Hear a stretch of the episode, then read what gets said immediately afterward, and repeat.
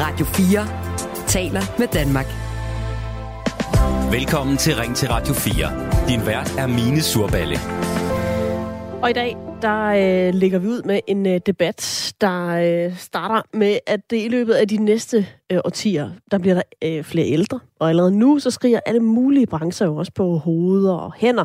Det gælder blandt andet øh, sygeplejersker, sosuer, pædagoger, folkeskolelærer, og du kan selv fortsætte listen. Vi mangler simpelthen hænder rigtig, rigtig mange steder.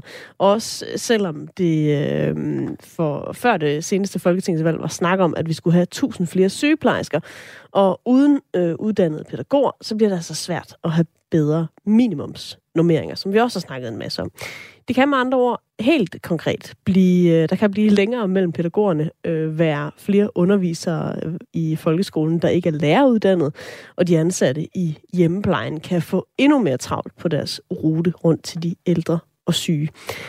Alligevel, så viser tal fra KL, altså kommunernes landsforening, at 8 ud af 10 danskere forventer et velfærdssamfund i de kommende år vil give dem det samme eller endnu mere, end det gør nu. Men den forventning er ren fantasi, hvis man spørger formanden for kommunernes øh, landsforening, Martin Dam, som øh, i øvrigt er venstreborgmester i Kalundborg Kommune. I en artikel i Politiken, der siger han nemlig, at de tal om forventninger til velfærd er et udtryk for, at vi mangler at diskutere vigtige og alvorlige ting i den offentlige debat. Han siger blandt andet sådan her, vi kommer både til at mangle hænder, og vi er også ved at løbe tør for penge, så de har desværre ikke øh, så meget at have deres forhåbninger i. For mig at se, kan det kun gå den anden vej, med mindre der sker et mirakel. Helt så mørkt ser enhedslistens øh, Pelle Dragsted dog ikke på det. Faktisk så mener han, at danskernes forventninger godt kan indfries. Så spørgsmålet til dig på dagens første emne, første debat øh, her i Ring 34 i dag, det er, om du er klar til at sætte forventningerne ned til, hvad du kan forvente af det danske velfærdssamfund.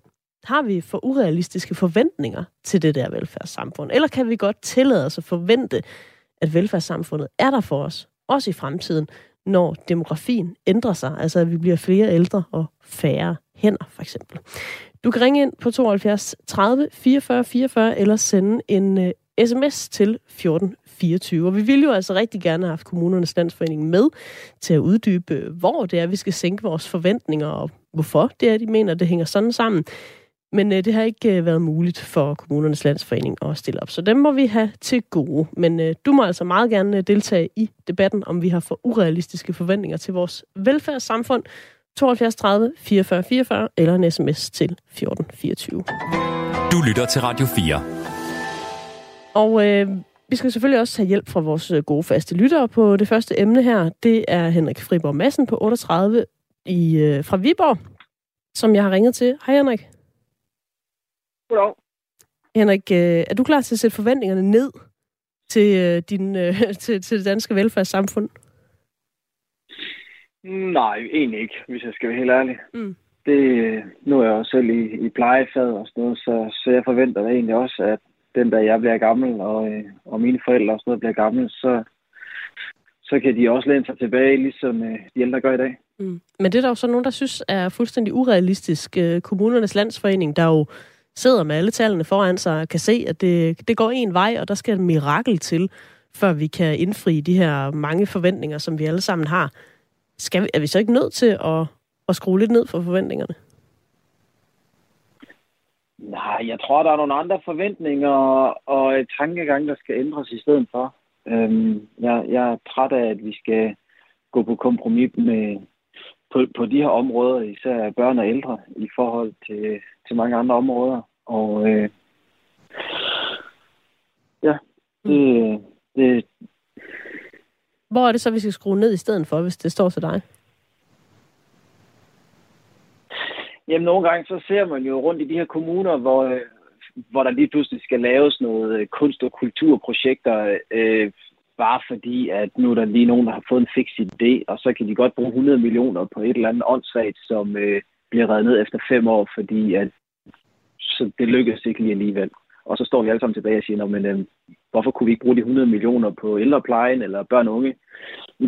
Det er fordi, det er en anden kasse, det skal tages fra. Så det kunne ikke lade sig gøre. Mm. Og så står vi der igen og siger, jamen, okay, men det, er jo- det er jo ikke sådan, de menige menneskers liv, det fungerer. Der har vi jo en kasse, og, og, og så kan vi ikke forstå, at hvis du mangler 50 millioner til det ene projekt, og kan bruge 100 på det andet, som alligevel bare bliver smidt i skraldespanden, hvorfor kunne vi så ikke øh, have lagt nogle huller andre steder? Mm. Så, så det er den kommunale sådan, økonomi, der skal tænkes lidt anderledes måske? Ja, men der, der er i hvert fald nogle, nogle ting, der foregår derude. Øhm, og når vi mangler hænder, altså, der er jo enormt mange hænder derude, som godt kan bruges øh, anderledes, end det bliver brugt i dag, øh, og, og en masse med tid og sådan noget. Der er jo enormt mange ting i plejesektoren, hvor de efterhånden bruger på, på tidsregistreringer og papirnusseri, i stedet for at være hos, hos borgerne, som, som i bund og grund er, er direkte unødvendigt.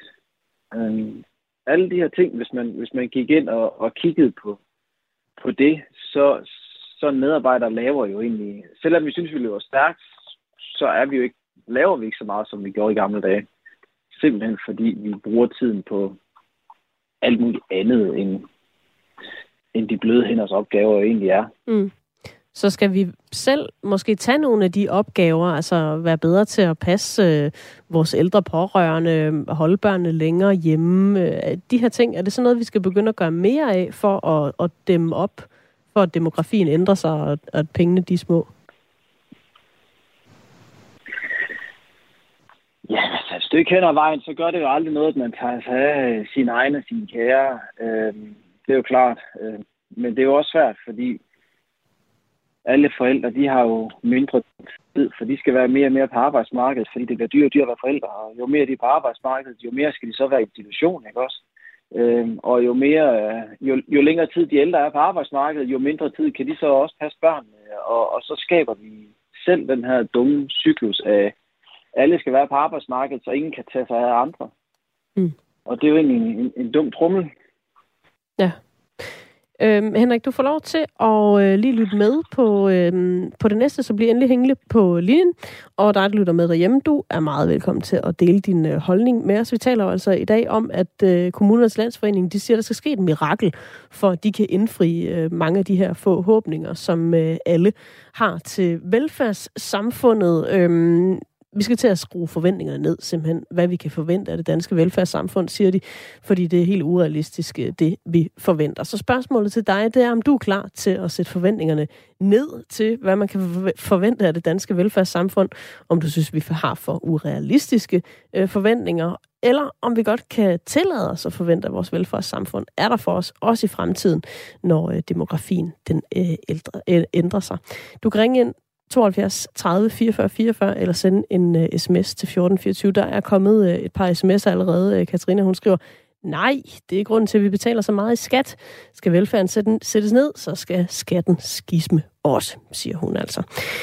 Men øh, til at øh, begynde med her i dagens program, der taler vi også om, at vi skal sænke forventningerne til velfærdssamfundet, når vi i fremtiden kommer til øh, særligt at mangle hænder og hoveder rigtig, rigtig mange steder. Tal fra KL viser nemlig, at 8 ud af 10 danskere forventer øh, det samme eller en bedre velfærd i fremtiden. Men øh, det vil godt skyde en hvid pil efter, ifølge KL's formand øh, Martin Dam. En øh, holdning, som statsminister Mette Frederiksen deler i øvrigt, og som øh, blandt andet også kom frem på KL's topmøde i Aalborg i sidste uge. Vi ville selvfølgelig rigtig gerne have haft øh, kommunernes landsforening med her til formiddag, men det har desværre ikke været muligt. Øh, noget, der til gengæld har flasket sig, det er at have enhedslistens øh, finansordfører Pelle Dragsted med. Velkommen til programmet, Pelle. Tusind tak. Du giver ikke meget for den her krise, som øh, KL og statsministeren lagde op til på deres møde sidste uge. Hvorfor ikke det? Jamen, det er fordi, at det ikke hænger sammen med den økonomiske virkelighed. Øhm, når man siger, at der ikke er råd til velfærd i fremtiden, øh, så passer det simpelthen ikke. Øh, det stemmer ikke overens med, med Finansministeriets egne øh, så fremskrivninger. Fordi at, øh, som de fleste kan huske, så øh, skete der jo det for ja, det var snart en 15 år siden, at man vedtog det her med at hæve danskernes pensionsalder. Det var der mange, der var kritiske over for. Det var jo selv. Der var også andre måder, vi kunne have gået frem. Men i hvert fald, øh, så øh, løste man dengang det demografiske problem. Så når man nu snakker om et demografisk problem, fordi der kommer flere ældre, så, øh, så er det faktisk mod bedre vidende, for det problem er løst øh, med den pensionsreform, man lavede dengang. Og det var også, at politikerne sagde til danskerne. Nu sætter vi jeres øh, pensionsalder op, og til gengæld bliver der så råd til, at velfærden kan følge med velstanden i fremtiden. Og det er der også. Øh, det er faktisk lykket. Der er det, man i Finansministeriet kalder langsigtet holdbarhed øh, i økonomien. Og hvad betyder det? Jamen, det betyder, at kigger vi ud mod 2040 og 2050, så kommer der faktisk flere penge i kassen, end vi skal bruge på at opretholde den velfærd, vi har i dag, og også lade den følge med, når velstanden stiger. Altså sådan, at velfærden ikke står stille, mens resten af samfundet bliver mere velstående. Det problem er løst. Derfor er det lidt mærkeligt, at Mette Frederiksen og Martin Dam kommer igen øh, og siger nu, Nå, nu har vi hævet jeres pensionsalder, men der var alligevel ikke penge til velfærd. Mm. Øh, for sagen er selvfølgelig den, at det her er et spørgsmål om prioriteringer. Kigger vi på den, på den her regeringspolitik, jamen så tager den jo de, nogle af de penge, som den har, om så må sige, lovet øh, danskerne at bruge på velfærden, øh, den bruger man i stedet for på at sænke skatten. Blandt andet jo altså fra arvinger til de virksomheder. Altså sådan noget som Lego-familien kan se frem til en skattelettelse på 12 milliarder kroner, øh, når de skal øh, generationsoverdrage deres men, virksomhed, fordi de skal betale mindre i afskat end alle andre. Men Pelle Dragsted, en ting, en ting er jo, er jo pengene, en anden ting, det er jo hænderne og hovederne og fødderne i rigtig mange brancher, som vi kommer til at, at mangle fremover. Altså det, det, det, der jo ikke, øhm, det er jo sådan noget, man bare lige køber for penge. Så når ja. det bliver meldt ud, at det er derfor, at vi skal skrue forventningerne ned, er det så ikke noget rettidig omhu ja, altså, at prøve at få folk til at justere forventningerne? Der er mange ting, der bliver blandet sammen. Øh, det, vi talte om før, det var pengene. De mangler i hvert fald ikke. Det er kun et spørgsmål om politisk prioritering, og vores samfund bliver mere og mere velstående, og selvfølgelig har vi råd til den samme velfærd i dag. Øh, omkring, eller som i dag, som vi havde tidligere. Hvis vi ser på det med hænderne, så er der nogle ting, der er vigtigt at være opmærksom på. For det første, vi står på toppen af en højkonjunktur lige nu. Det betyder, at der har været utrolig høj efterspørgsel efter arbejdskraft, specielt for den private sektor.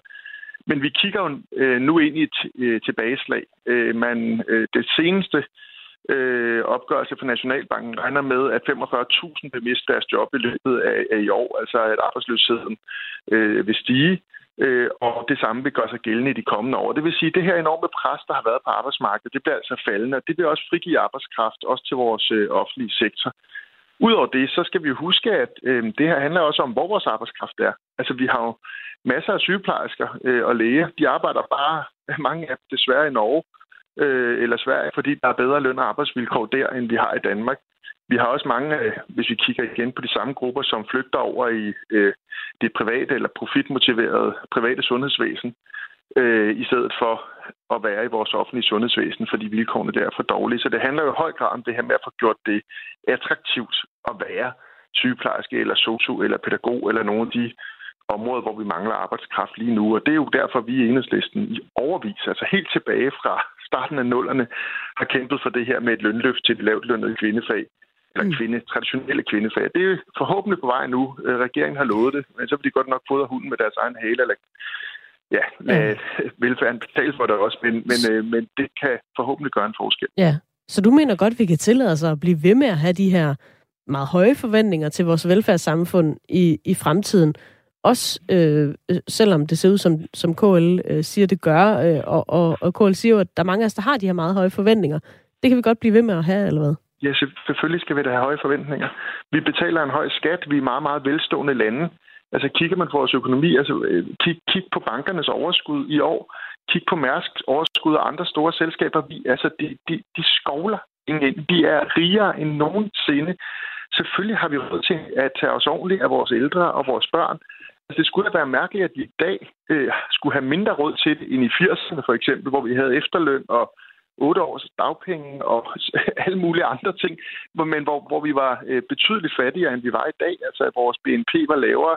Altså, det er en meget mærkelig fortælling, at i takt med, at vi bliver rigere og rigere, vi bliver jo rigere hvert år som samfund, så skulle vi have mindre og mindre råd til velfærd. Altså, det hænger jo simpelthen ikke sammen. Og når Mette Frederiksen går ud med den her dommedagsfortælling, så er det fordi, hun vil øh, berede vejen for flere af den slags nedskæringsreformer, som hun lige har øh, lavet ud over danskerne med afskaffelsen af, af Stor Bededag. Det handler om at skabe en brændende platform, som ligesom skal skabe forståelse for den her type af reformer, som grundlæggende jo omfordeler velstand fra ja, dem, der går på arbejde, altså middelklassen, øh, arbejderklassen, og til øh, den økonomiske elite. For det er jo det, mm. den her regering gør. Altså enorme skattelettelser til øh, den aller, aller rigeste procent eller promille af danskerne, øh, til gengæld for, at øh, flertallet så skal arbejde mere eller have skåret i deres SU eller andet. Det er jo det, hun mm. prøver at skabe opbakning til. Vi kender det jo. Vi har hørt men, det før i Danmark. Men, den her påstand om, at reformer er nødvendige. Det er de ikke. Det er en politisk prioritering. Mm. Men Pelle, KL's formand mener, at jeg er folketingspolitiker, I er nødt til at fortælle os danskere tingene, som de er. Så nu kommer du så og siger, at det forholder sig stik modsat af, hvad både han og Mette Frederiksen siger i forhold til velfærden og økonomien. Jeg kan jo godt sidde øh, her og, og som vælger, og det tænker jeg også, at mange af dem, der sidder og lytter med, de tænker, hvem skal vi tro på? Fordi jeg har ikke mulighed for at sætte mig ind i samfundsøkonomien, og jeg ved ikke, hvordan sådan en kommunekasse den er skruet sammen og sådan nogle ting der. Altså, hvem, hvordan skal vi på nogen måde kunne, kunne navigere i, hvad der er op og ned i det her? Altså for det første, når, når KL siger, som de, øh, som de gør, så er det fordi, de har oplevet, at der er blevet skåret på kommunerne i mange år. Altså det vil sige, det som Martin Dam siger, det er, hvis I ikke giver os pengene, så må jeg også være ærlig over for danskerne og sige, at velfærden bliver dårligere. Det kan jeg godt forstå, at han siger. Han kunne bare også have sagt noget andet, fordi det er en, jeg synes, det er en fattig. Det er jo ligesom at acceptere, sådan bliver det bare. Han kunne også have sagt, I skal give os de penge, som vi lovede danskerne, dengang I hævede pensionsalderen for alle, sådan så vi faktisk kan opfylde det løfte, vi gav danskerne dengang, nemlig at velfærden følger med, når velstanden stiger. Og, og, det, og det synes jeg havde været det rigtige for KL at sige, frem for ligesom at lægge sig ned på ryggen og sige, at jeg accepterer bare, at øh, regeringen snyder danskerne og bruger de penge, de lovede at bruge på velfærd på skattelettelser. Det havde været det rigtige. I forhold til, hvordan du som vælger øh, skal forholde dig til, til det her, jamen altså, øh, hvis man vil, kan man gå ind og læse, øh, øh, ja, og det er selvfølgelig kompliceret, men, men der kommer hver halve år, kommer der det, der hedder økonomisk redegørelse fra Finansministeriet. Her vil man kunne se for det første, hvordan vores velstand i samfundet bare stiger og stiger og stiger, og man vil også kunne se, at vores økonomi er langsigtet holdbar. Det betyder altså, at der faktisk er den overholdbar. Det betyder, at der i fremtiden kommer flere penge i kassen, end vi har brug for, for at kunne opretholde det niveau af velfærd, øh, i, som vi har i dag, og lade det følge med, ikke bare når der kommer flere ældre og børn, men også når vores samfund bliver mere velstående. Vi har råd til det. Det er politiske prioriteringer, og det synes jeg også er det helt grundlæggende budskab her. Når man hører politikere snakke om nødvendige reformer, eller om, at nu øh, må vi overbevise, nu må man fortælle danskerne, hvordan virkeligheden er, den slags ting her, så skal man altid, om så må sige, spænde den øh, hvad kan man sige, øh, kritiske pistolhagen, fordi det er som regel bullshit, og det er det også i det her tilfælde. For politik handler jo om at træffe valg.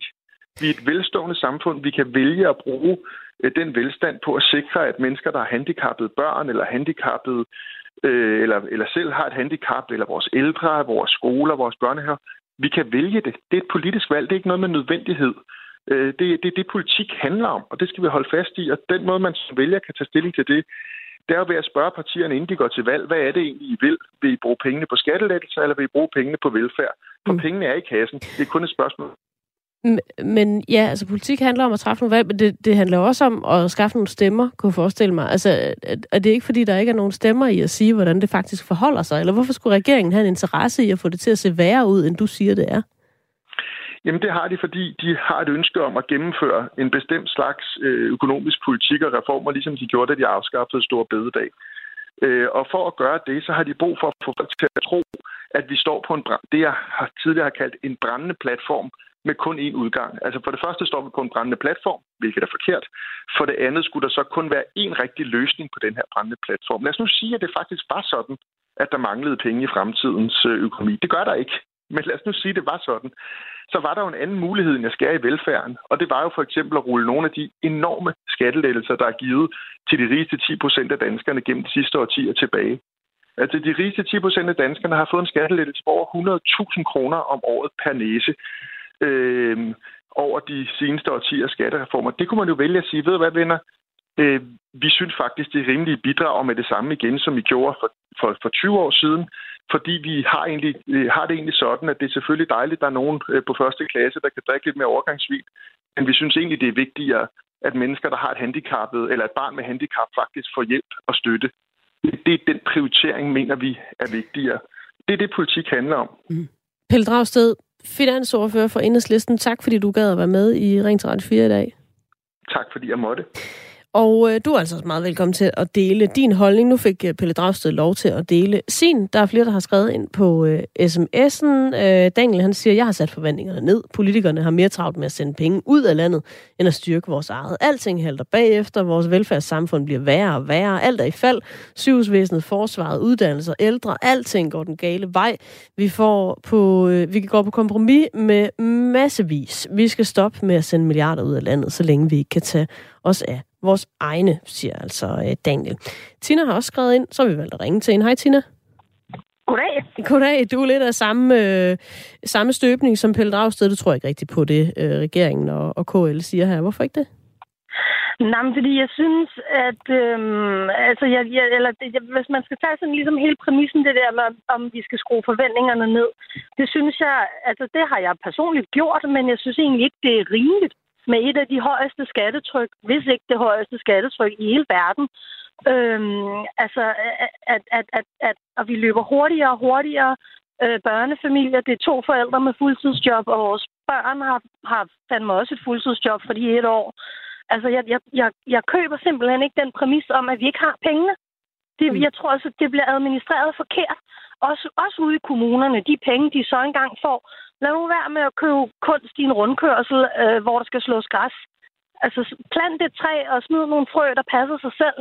Øhm, altså, det, det er forkert øh, prioritering af midlerne. Mm. For jeg, jeg tror på, at vi har dem. Jeg Men, tror virkelig på, at vi har dem. Hvor har du skruet forventningerne ned henne til ting, uh, Tina, sådan uh, ved at observere, hvad der sker? Altså, har du skruet forventningerne ned nogle steder? Jeg tror mest, det er, altså, det er ældrepleje, altså de der frygtelige dokumentarer, der har været. Og jeg kan jo se det fra, at vi har et lille barn på to år. Altså, de kæmper for at få personale, og halvdelen er ufaglært. Øhm, altså, det, det, er jo, det er jo fordi, man ser det i hverdagen. Ser det med min gamle farmor. Øh, altså, øh, du ved, den rengøringshjælp, hun får, det er jo nærmest sådan en eller anden gammel kat, der bliver svunget over hovedet, og så var det det, ikke? Mm. Øhm, så, så, så det er jo fordi, man ser det i sin hverdag, og man oplever det og tænker, okay, det går bare ned ad bakke. Altså, det går simpelthen bare ned ad bakke. Mm. Og det er svært, synes jeg, som almindelig borger i det her land, øhm, at, at forstå det. Altså, hvad fanden er det, der sker? Altså, hvor bliver pengene af? Ja, og Pelle Dragstand siger jo, at pengene de er der. Øhm, det handler simpelthen om, at man, man prioriterer forkert. Men hvad, hvad gør vi så ved det? Altså, fordi kommunekasserne, de er jo skruet sammen sådan, at, øh, at de kan ikke rigtig overlappe de der kasser. Vi kan ikke tage fra en kasse, der hedder øh, kunst i rundkørslen, og så proppe den over i børnehaven. Så, så hvad gør man? Nej, men man må, så må man kunne omprioritere de kasser. At så må øh, børnehavekassen, det må være en flyttekasse, og kunst i rundkørselkassen må være en, en skruetøjsæske. Øhm, der må være en mulighed for at rykke rundt på de ting, Øh, og så alt, alt det der administration, papirbyråkrati og dokumentationer for det. Altså, brug nu de varme hænder. Altså, som jeres øh, Henrik der, der er fast lytter, siger, altså, de bruger næsten mere krudt på at skulle dokumentere og skrive ned, end at pleje de ældre, end, eller lege med børnene, eller altså, det er, en, det er bare en udvikling, jeg synes, der stikker helt i den, i den forkerte retning, hvor dokumentation bliver vigtigere end det reelle arbejde. Og det lader jo til, at det ikke virker alligevel, mm. det der dokumentation. Men er der ikke også et eller andet, der giver mening i det her med, at vi bliver flere ældre, altså, og, og færre, der er flere, der, får færre børn, øhm, så vi kommer til at være færre, der kan betale skat, og alle de her ting. Altså, sådan helt, helt logisk set, så giver det vel meget god mening, at velfærdssamfundet ikke kommer til at være det samme fremover. Ja, øh, på den måde kan man sige, der, der gør det jo. Men så, så er det jo lige nøjagtigt nu, vi skal vågne op og sadle om og gøre det øh, cool at være pædagog, og gøre det cool at være folkeskolelærer. Altså, som, som der også bliver nævnt, ikke? folk flygter jo til Norge, hvor de får en ordentlig løn. Øhm, altså, det, det, vi, bliver nød, vi bliver simpelthen nødt til at investere i de jobs, som vi kommer til at få brug for i fremtiden. Øh, og måske skrue lidt ned for, for en masse akademiske uddannelser. Dem skal vi selvfølgelig også have. Men, men vi bliver simpelthen nødt til nu at sige, det skal være attraktivt. Hvordan får vi folk ind? Det, det gør vi ikke ved at gøre deres liv på den anden ende af uddannelsen fuldstændig rædderligt. Øhm, og, og det bliver vi bare nødt til at acceptere, at der skal altså investeres. Mm. Der skal investeres i de jobs, vi har brug for. Tina, tusind tak, fordi du ville øh, dele din holdning med os. Det var så lidt. Tak for et godt program. Ja, selv tak. Vi snakkes ved en anden god gang. Og du er altså også meget velkommen til at dele din holdning øh, med os. Er du klar til at sætte forventningerne ned til, hvad vi kan forvente af det danske velfærdssamfund? Har vi måske for urealistiske forventninger til det, eller kan vi godt tillade os øh, at forvente, at vores velfærdssamfund er der for os, også i fremtiden, selvom øh, demografien, som det hedder, ændrer sig, altså at der bliver flere ældre og færre børn og færre til at betale skat og alle de her ting. Du kan ringe ind 72 30 44 44 eller sende en sms på 1424. Så er vi tilbage efter nyhederne. Jeg er med Malou Freimann. Radio 4 taler med Danmark. Du lytter til Ring til Radio 4. Din vært er Mine Surballe.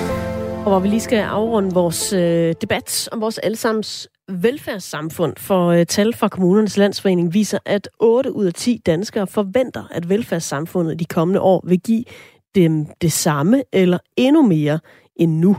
Men man kan godt skrue forventningerne ned. Hvis man spørger formanden for kommunernes landsforening, Martin Dam fra Venstre, så øh, kommer vi altså til at mangle både øh, hænder og penge. Det er Pelle Dragsted fra Enhedslisten til gengæld ikke enig med ham i. Han siger, at vi har aldrig haft så mange penge, som vi har nu, og det giver ingen som helst mening at sige, at vi skal skrue ned på velfærdssamfundet, når øh, vores øh, samfund hvert eneste år samtidig også bliver rigere og rigere. Men hvad mener du? Har vi for urealistiske forventninger til vores velfærdssamfund, og er du klar til at sætte forventningerne ned til, hvad du kan forvente af velfærdssamfundet? Du kan ringe ind 72 30 44 44, hvis du lige vil nå at være med, ellers så kan du sende en sms til øh, 1424. Det er der også flere, der har gjort, øh, mens jeg sad og snakkede med Pelle Dragsted. Øhm, der er en her, der skriver, min spot om, om Danmark, øh, det er, at det vil være et uland om 50 år, og derfor er jeg i gang med at udvandre. Jeg er træt af skattetrykket og hvordan øh, velfærdssamfundet er ved at falde fra hinanden grundet byråkrati og fikse politiske idéer, siger altså Rasmus. Øh, Tommy fra Vestjylland, han øh, siger, jeg har ingen forventninger. Sænk skatten øh, fra Vestjylland, hvor vi hverken har læger eller sygehuse. Martin fra Næstved, han skriver, øh, velfærdssamfundet er et politisk ord. Vi betaler over 60 procent af vores løn til skatten. Det burde hedde betalingssamfund i stedet for. Vores øh, faste lytter, øh, Henrik øh, Friborg Madsen, sidder også og lytter med. Henrik, du lytter også på øh, Pelle Dragsted øh, lige før. Kunne du øh, ikke genkende sådan noget af det, han siger? Det ved jeg ikke, om vi har stadigvæk har Henrik med på linjen. Det tror jeg ikke, vi har. Nej, jeg har mistet ham prøver lige at se, om ikke jeg kan få hul igennem til ham igen. Øhm, og i mellemtiden, så kan jeg lige læse et par sms'er mere her. Øh, Annette, hun øh, siger, det er så sørgeligt, at velfærdsstaten alt for længe har været under pres med henblik på helt at afskrive vores øh, højt besungne velfærdssamfund, som har været misundelsesværdigt i det meste af verden. Det har taget generationer at bygge op. Det kan åbenbart øh, tage få år og nedbryde igen. Uligheden vokser, privatiseringen vinder indpas, penge og prestige for øh, velstillede mennesker tager over. Det er så forfærdeligt ærgerligt, siger Annette. Og øh, Henrik, har jeg dig med igen? Jeg er med igen, ja. Det var godt. det var godt. Du var lige faldet øh, af linjen der. Nå, men Henrik, det jeg gerne ville høre dig om, det var jo fordi, at vi havde øh, Pelle Dragsted fra Enhedslisten øh, med tidligere. Han, øh, han, han øh, forplumrer jo lidt det billede, som KL og øh, Mette Frederiksen, de kommer med. Øhm, kunne du ikke genkende til noget, det han siger, eller blev du bare mere forvirret over det? Det gjorde jeg i hvert fald sådan lidt. Sådan, hvem skal man tro på, synes jeg lidt. Ja, men altså, nu var han jo politiker, så han siger jo også en masse fyldord, som ikke øh, rigtig er behov for. Mm. Men, men ja, øhm, der, der er jo helt klart noget med prioriteringen af penge, og hvordan at øh, vi, på den ene side, så skal vi undvære en heldig dag, fordi der skal være penge til krigen i Ukraine, men når de så skal sætte flere penge, så kan de godt lige afmøblere lidt på øh, bruttonationalproduktet, og så er der lige pludselig 8 milliarder ekstra, som lige kan fyre afsted, fordi at, øh, det koster os ikke noget. Det er faktisk bare et overskud, som øh, vi ikke havde forventet alligevel. Ikke også? Så, så de kan jo mængle med pengene og, øh, og sige, hvad verden de overhovedet har lyst til, og så øh, må vi andre bare markere ind. Der er jo ikke så meget at sige til det. Mm. Henrik, øh, jeg tager lige en øh, anden lytter på. Øh, Peter, han øh, har ringet ind til os. Peter, 34 år, og fra Carise. Hej, Peter. Hej. Hej. Hvad synes Hej. du? Skal, skal vi skrue forventningerne ned til velfærdssamfundet? Mm, både og, tror jeg. Øh, det, det, det tror jeg helt klart, vi, vi, vi skal gøre i, i fremtiden. Øh, hvis ikke, at der sker noget drastisk. Mm. Og det mener jeg, at vi som samfund også selv har et ansvar øh, for, hvordan vi lever vores liv, hvad forventninger vi har til at leve vores liv. Øh, er det store huse, vi stadig skal fortsætte med at leve i, eller hvad er det i fremtiden? Øh, hvis, vi, hvis vi bliver ved med at have mere og mere og mere, så skal vi også tjene mere og mere og mere, og det går ud over vores børn, det går ud over, at institutioner skal have længere åbent. Øh, jeg tror ikke, vi kan blive ved med at, at gøre, som vi altid har gjort. Fordi jeg er slet ikke i tvivl om, at et velfærdssamfund for mig, og også at der bliver passet på Danmark. Og også hvis vi skal bruge flere penge på forsvar øh, for at passe på Europa, så tror jeg helt klart, at det er, at, at, at det, er det, vi skal gøre. Vi skal passe på Europa og bruge nogle flere penge i forsvar. Men der var jo så nogen, der sikkert ville mene, at, at prioriteterne er helt skæve der, fordi at man jo ser en ældrepleje, der er ved at ja, øh, sådan blive, blive dårligere i kvalitet. Et, et sundhedsvæsen, nogen siger, er ved at krakelere, og øh, man øh, kan ikke overholde minimumsnummeringerne i, i daginstitutionerne flere steder. Altså, øh, det er jo et spørgsmål om at, at prioritere pengene. Er det rigtigt prioriteret, sådan som det er nu, synes du? Øh, Oh, det ved jeg ikke, om det er, om det er rigtig prioriteret. Jeg, jeg, jeg, øh, jeg er slet ikke i tvivl om, at vi skal selvfølgelig bruge nogle flere penge på at få banket sundhedsvæsenet op igen, hvor vi gerne vil have det, og institutionerne i forhold til minimumsnormeringerne. Men det kræver også nogen, der har lyst til at arbejde der. Mm. Det tror jeg helt klart kommer til at kræve noget. Jeg tror, at øh, vi skal passe på med, at vi som samfund og borgere i dette land udstiller øh, dem, der egentlig skal passe på vores ældre. Øh, jeg tror, det er en farlig cocktail, der vil være TV2-programmer om øh, om, om Else og alt muligt andet. Jeg tror, det er andre veje, vi skal gå, fordi det, det kommer ud, og det får en bestemt vinkel, og det er, at dem, der er på vores plejehjem, de er rigtig, rigtig dårlige til at passe på borgerne. Mm. Og det synes jeg er super ærgerligt. Så tror jeg, vi skal passe på med det der, fordi jeg kan godt forstå, at der er ikke nogen, der gider arbejde det fag, hvis man føler, at der er kamera i ryggen på en hele tiden. Peter, øh, tusind tak, fordi du ville ringe ind og lige snakke med os om det her. Ja, selv tak. Vi snakkes ved en anden god gang. Også øh, tak til dig, Henrik, vores øh, faste lytter. Vi tales også ved en anden gang. Det var jo. Selv tak. Det er godt. Og øh, der er lige kommet to små sms'er, jeg lige kan læse op, inden vi iler videre til det øh, næste emne. Endelig lader I Pelle Dragsted for taletid. Jeg tror, det er øh, ærlig snak, han kommer med. Og han ønsker et samfund til gavn for alle. Vi skal bevare velfærden, lød det fra øh, Susanne Eriksen, som jeg tænker stemmer lidt på enhedslisten måske en gang imellem. Øh, Ole her siger, dejligt at få en øh, klar redegørelse og en klar handlingsplan på det problem, som øh, øh, så mange andre end jeg oplever. Tak for Pelle Dragsteds velorienterede indlæg, selvom han jo repræsenterer den yderste venstrefløj, eller gør han egentlig det? Han kommer med klar redegørelse for en trist problemstilling, høje afgifter og skatter for de lavere indkomstgrupper, der oplever pres nedad, lyder det fra Ole. Tak fordi I vil være med på øh, den her debat. Vi skal videre til det næste emne på vores øh, dagsorden for i dag. Du lytter til Ring til Radio 4. Hvis en person gentagende gange har forfulgt, sikaneret, stalket eller udøvet vold mod en anden, så kan politiet give vedkommende det, der hedder et polititilhold. Et polititilhold øh, betyder, at gerningsmanden hverken må øh, kontakte eller forfølge offeret. Men tal fra Rigsadvokaten viser, at tallet af brudte tilhold er steget markant de seneste år herhjemme. For fem år siden er der registreret lige knap øh, 3.000 brud på tilhold, mens tallet sidste år lå på omkring 8.000. Og det har fået øh, SF's retsordfører Karine Lorentzen til at komme med et nyt forslag. Hun, bør, hun mener, at vi bør øh, følge Norge, hvor man bruger en særlig fodlænke med GPS-tracking til at forhindre gerningspersoner i at tage kontakt til deres tidligere ofre. Det betyder helt praktisk, at der bliver udløst en alarm hos politiet, hvis en person nærmer sig sin øh, tidligere partner. Kunne det jo for eksempel være i de her stalking-sager inden for en bestemt øh, fastlagt zone. Det er sådan en radius på øh, 25 minutter, har de lagt den. Øhm, og ifølge norsk politi, så er succesraten med fodlænken stor, da ingen af de dømte har brudt zoneforbuddet, efter de har fået den her fodlænke på. På trods af det, så er det ikke alle, der er lige just øh, begejstret for den her fodlænke. Lidt senere der skal vi høre fra en øh, forsvarsadvokat, der ser fodlænken som en dobbeltstraf, og er bekymret for den øh, dømtes bevægelsesmuligheder, hvis de skulle få sådan en sat på. Men først øh, så skal jeg jo selvfølgelig høre fra dig, hvad du synes. Skal vi bruge fodlænker til folk, der har fået et polititilhold?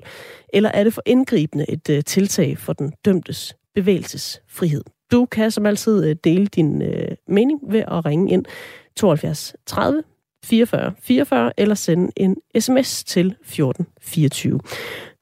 Og til at få os øh, godt i gang med øh, lige præcis den her debat, så kan jeg byde velkommen til dig, Thomas Neumann, 41 år, bor i Aarhus og arbejder som lektor på Aalborg Universitet på Juridisk Institut. Og så er du fast øh, lytter af programmet. Velkommen til. Tak Tak skal du have. Synes du, det er en god idé at sætte en fodlænke på folk, der har fået polititilhold?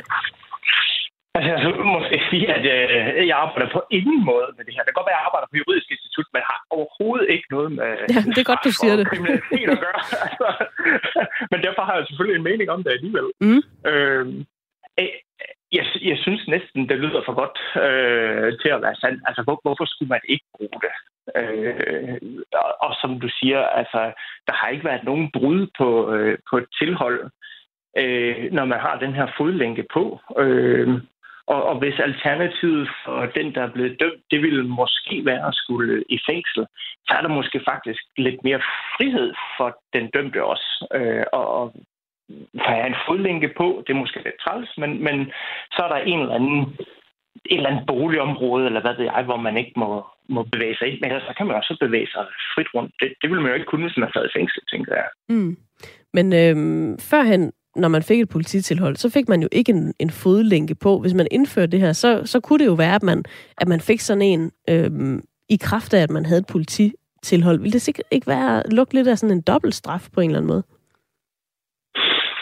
Mm, ja, det, det ved jeg ikke. Måske er det bare en moderne måde at, at, at straffe folk. Altså, hvis man tænker på, på offeret, så kan det da godt være, at gerningsmanden har fået, øh, er blevet dømt og har fået et, et tilhold, eller, eller hvad ved jeg, men, men hvis de skider på det, og alligevel øh, generer øh, folk, jamen, så altså, tænker jeg, så må, så må man øh, jo nok have mest sympati for offeret, tænker jeg. Mm. Altså, eller så må det være meningsløst at, at give de her tilhold, hvis det er sådan, at, at, at ude i virkeligheden, så betyder det ingenting alligevel. Mm.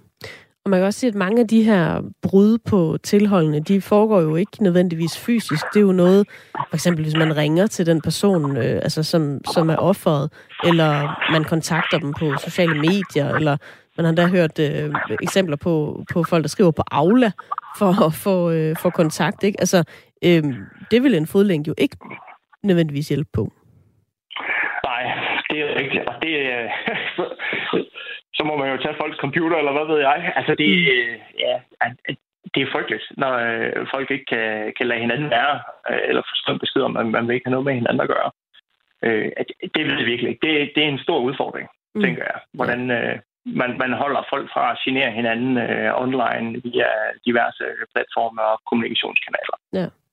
Hvis man nu vælger at indføre en, en fodlænke, ligesom de har i Norge, synes du så, den skal gælde øh, fra man får tilholdet, eller skal man måske vente til at se, om, om det her det er en type, der kommer til at bryde tilholdet? Hvis de så bryder det første gang, jamen, så smækker man en, en fodlænke på, eller hvordan, hvordan vil du have, at den skulle bruges, sådan en fodlænke?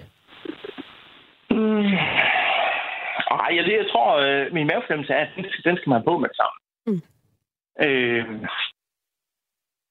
Altså, jeg har øh, øh, familie, som også er på den forkerte side af loven, øh, så at sige. Godt nok ikke lige med det her, men, men jeg synes at fornemme fra, øh, hvordan jeg ser, at de ligesom lever deres liv, at øh, det at, at få et tilhold, altså, eller en dom, eller hvad det nu er, det er sådan noget, der eksisterer på papir. Altså, der skal ligesom være sådan en eller anden reel trussel i hverdagen måske, eller opmundring til at holde sig på den rigtige, øh, på den rigtige side. Mm, okay. Øh, så der går man ikke bare...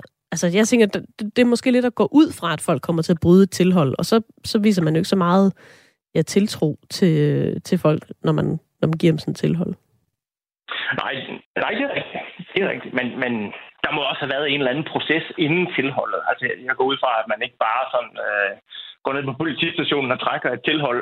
Øh, altså, der må jo være en eller anden proces forud, altså, hvor man også øh, får opvejet mm. Øh, gerningsmandens øh, interesser eller øh, beskyttelse. Ja.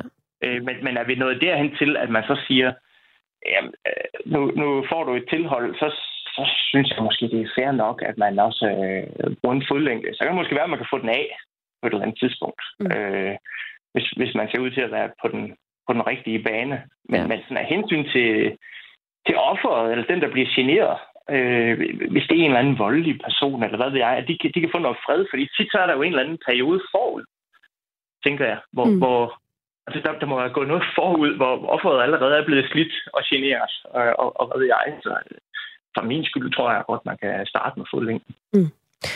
Jamen, øh, Thomas, du skal nok få lov til at øh, snakke videre på et øh, senere tidspunkt. Jeg lader dig lige hænge, fordi så kan du øh, få lov at lytte med lidt øh, med på, hvad andre mennesker mener om det her. Øh, Lena, hun har for eksempel øh, skrevet ind, jeg synes, at fodlænke lyder som en rigtig god idé. Skriver Lena fra øh, Aarhus. Ole Blikfeldt, han har et spørgsmål. Øh, et polititilhold har vel ingen særlig udløbsdato.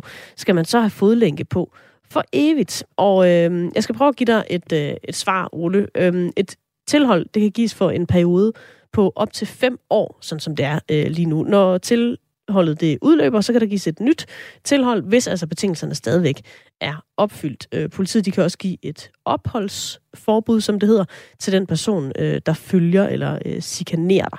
Det er det, der står inde på øh, anklagemyndigheden. Som jeg forstår det, så ville fodlænken jo så skulle vare i lige så lang tid. Men det er jo ikke noget, der på den måde er oppe til forhandling lige nu, og hvordan de gør det øh, helt specifikt i Norge. Det tror jeg faktisk er sådan, at man, at man går med den øh, i lige så lang tid, som ens øh, polititilhold det varer. Så det kan være op til flere år. Det er i hvert fald de historier, jeg har læst om det, at der er nogen, der går med dem rigtig, rigtig længe. Men øh, det er retsordfører for SF, Karin Lorentzen, der har stillet lovforslaget om en fodlænke med GPS-tracking, som de har det i Norge, til gerningspersoner også i Danmark.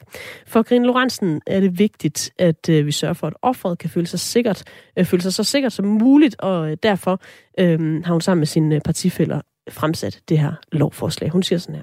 Først og fremmest så skal vi jo gøre det her øh, for offrene, som føler sig troet. Tænk sig at kunne få en hverdag, hvor man ikke skal kigge sig over skulderen, øh, når man forlader sit hjem, øh, at man ikke skal frygte, at der venter nogen i en port, når det er, at øh, man forlader sit arbejde.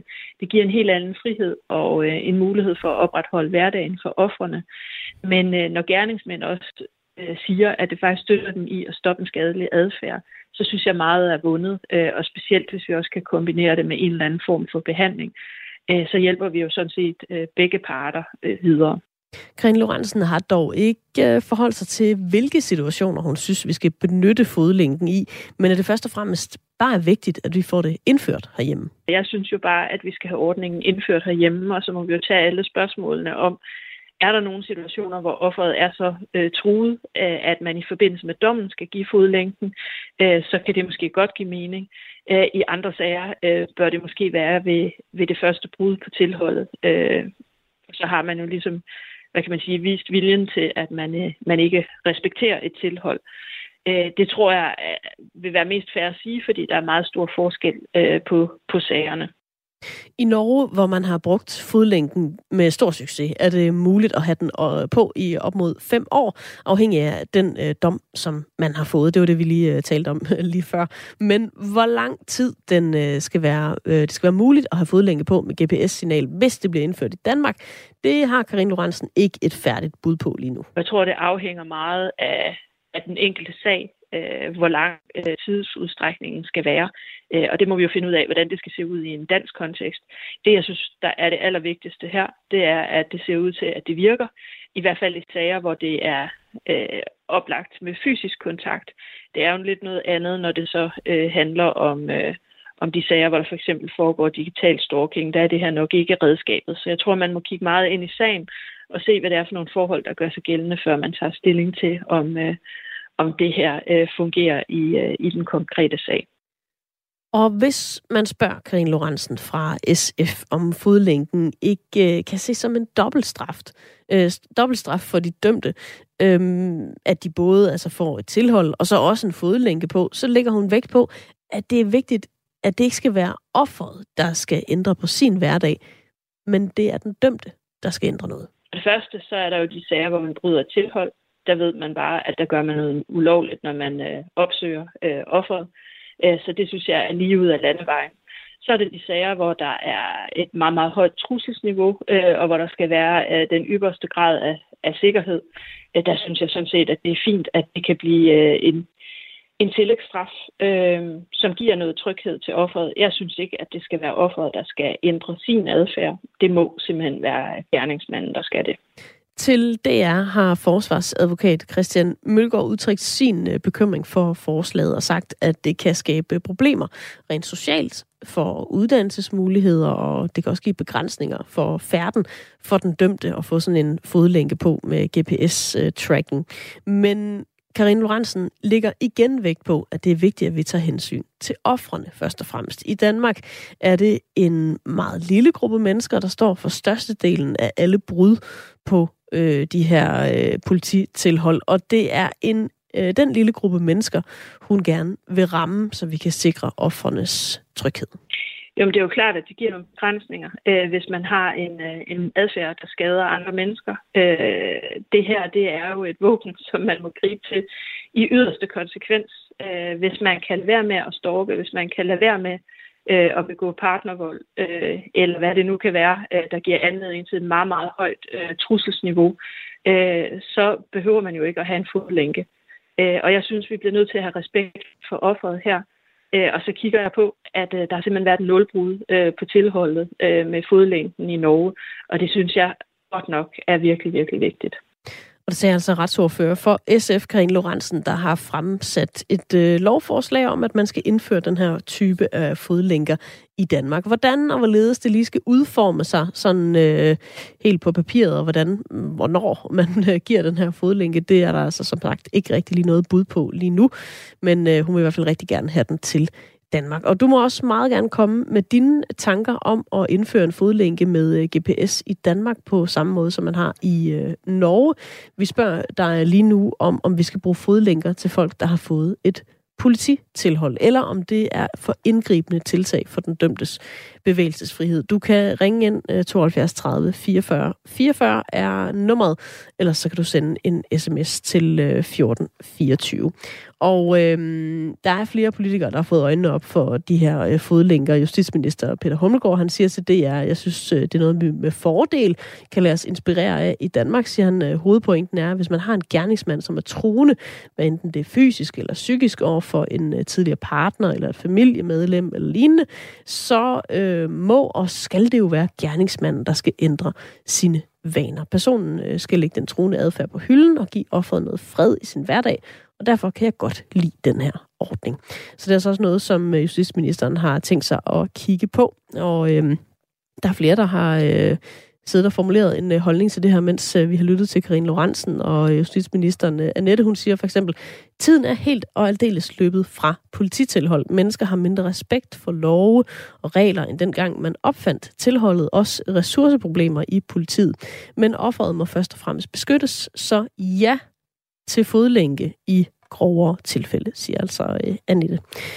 Og øhm, nu skal jeg lige øh, finde det frem, vi er nået til her. Øhm, Thomas, du sidder jo og lytter med, vores øh, faste lytter, øh, Thomas Neumann. Og øhm, Thomas, hvad, hvad, hvad, hvad tænker du, når du hører Karin Lorentzen? Altså, det, der bliver talt meget om offeret, og ikke så meget om den dømte her, synes jeg. Ja, ja, ja. Jamen, jeg øh, øh, nok meget på linje med det. Altså, jeg, jeg tænker også... Øh, ret meget på offeret. Øh, netop fordi, at jeg forestiller mig, at der må være en lang periode inden polititilholdet, hvor man har været generet og sådan. Altså, det er jo ikke noget... Øh, det er jo ikke sådan, at man kommer til at... Altså, naboen øh, siger noget til dig hen over hækken, og så bliver du udstedt polititilhold. Jeg tænker, det er... Der skal nok en længere periode til. Så derfor er min bekymring også øh, at, at få givet offeret noget, noget fred. Men jeg synes også, det er en god pointe, det her med, at man nok bliver nødt til at og, og skælne lidt, om det er noget, om, om det giver mening med fodlængden. Altså er det en, der møder op fysisk? Er det den fysiske øh, del af et problem, eller er det en digital del af et problem? For den digitale, som vi har snakket lidt om, er, der giver det jo nok ikke rigtig nogen mening. Så, så måske skal man nuancere det lidt. Øh, mm. Så det er, man er en voldelig, eller man møder op, eller følger efter, eller, eller hvad ved jeg. Øh, mm. øh, på, på den måde fysisk generer nogen. Ja. Øh, der, der, der tænker jeg, at det giver mening. Men, men jeg er også bekymret for offeret sådan i udgangspunktet. Ja. Så det her med, at man indskrænker nogens øh, bevægelsesfrihed og siger, jamen du må ikke komme inden for en radius af, ja i Norge er det 25 minutter inden for for eksempel, det kan være en bopæl eller en, en arbejdsplads, hvor, hvor offeret så befinder sig. Men det begrænser jo også den her person, hvis de nu bor i samme by, øh, helt vildt meget. Ja. Altså over fem år kan du gå med den her, den her fodlænke. Ja, Ja, men, men det er jo ikke noget nyt, kan man sige. Altså, det er jo det, er jo det gammeldags polititilhold. Du må ikke nærme dig enten et sted eller en person. Øh, det nye er vel bare, at du kan blive håndhævet elektronisk. Så, mm. så jeg kan ikke se, at der er noget på den måde noget nyt. Altså, hvis man nu var lidt regelret og, og havde fået sådan en polititilhold, så ville man jo have den samme øh, bevægelsesindskrænkning som med eller uden fodlænke. Ja, altså ham, er det sådan, det fungerer? Fordi man, man kan jo ikke rigtig lige nu øh, måle, om nogen kommer tæt på, på offeret på den her måde, som man kan med det der GPS-tracking. Der kan man jo bare sige, jamen fysisk, jeg kunne se personen, eller personen kontaktede mig.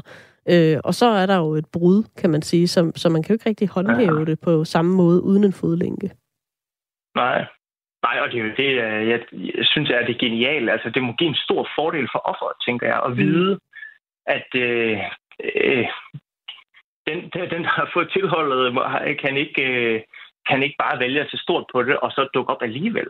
Øh, mm. som der også bliver sagt, man, man, jeg forestiller mig i hvert fald, at man kan komme af med den her, skal kigge sig over skulderen, fordi man ved, at en meter, man træder ind over den her usynlige GPS-grænse, jamen så, øh, øh, så bliver det opdaget. Mm. Øh, altså det må give noget ro til offeret, tænker jeg. Ja, Thomas, det er noget, jeg skal tale med en øh, psykolog med om øh, i næste øh, time af programmet. En fra Danske Stalking Center, som ved en hel masse om det her, så det får vi mange flere ord på. Men øh, du bliver bare hængende, Thomas, og så øh, dig, der lytter med derhjemme, er jo altså meget velkommen til at dele din holdning med os. Øh, 72 30 44 44 er nummeret.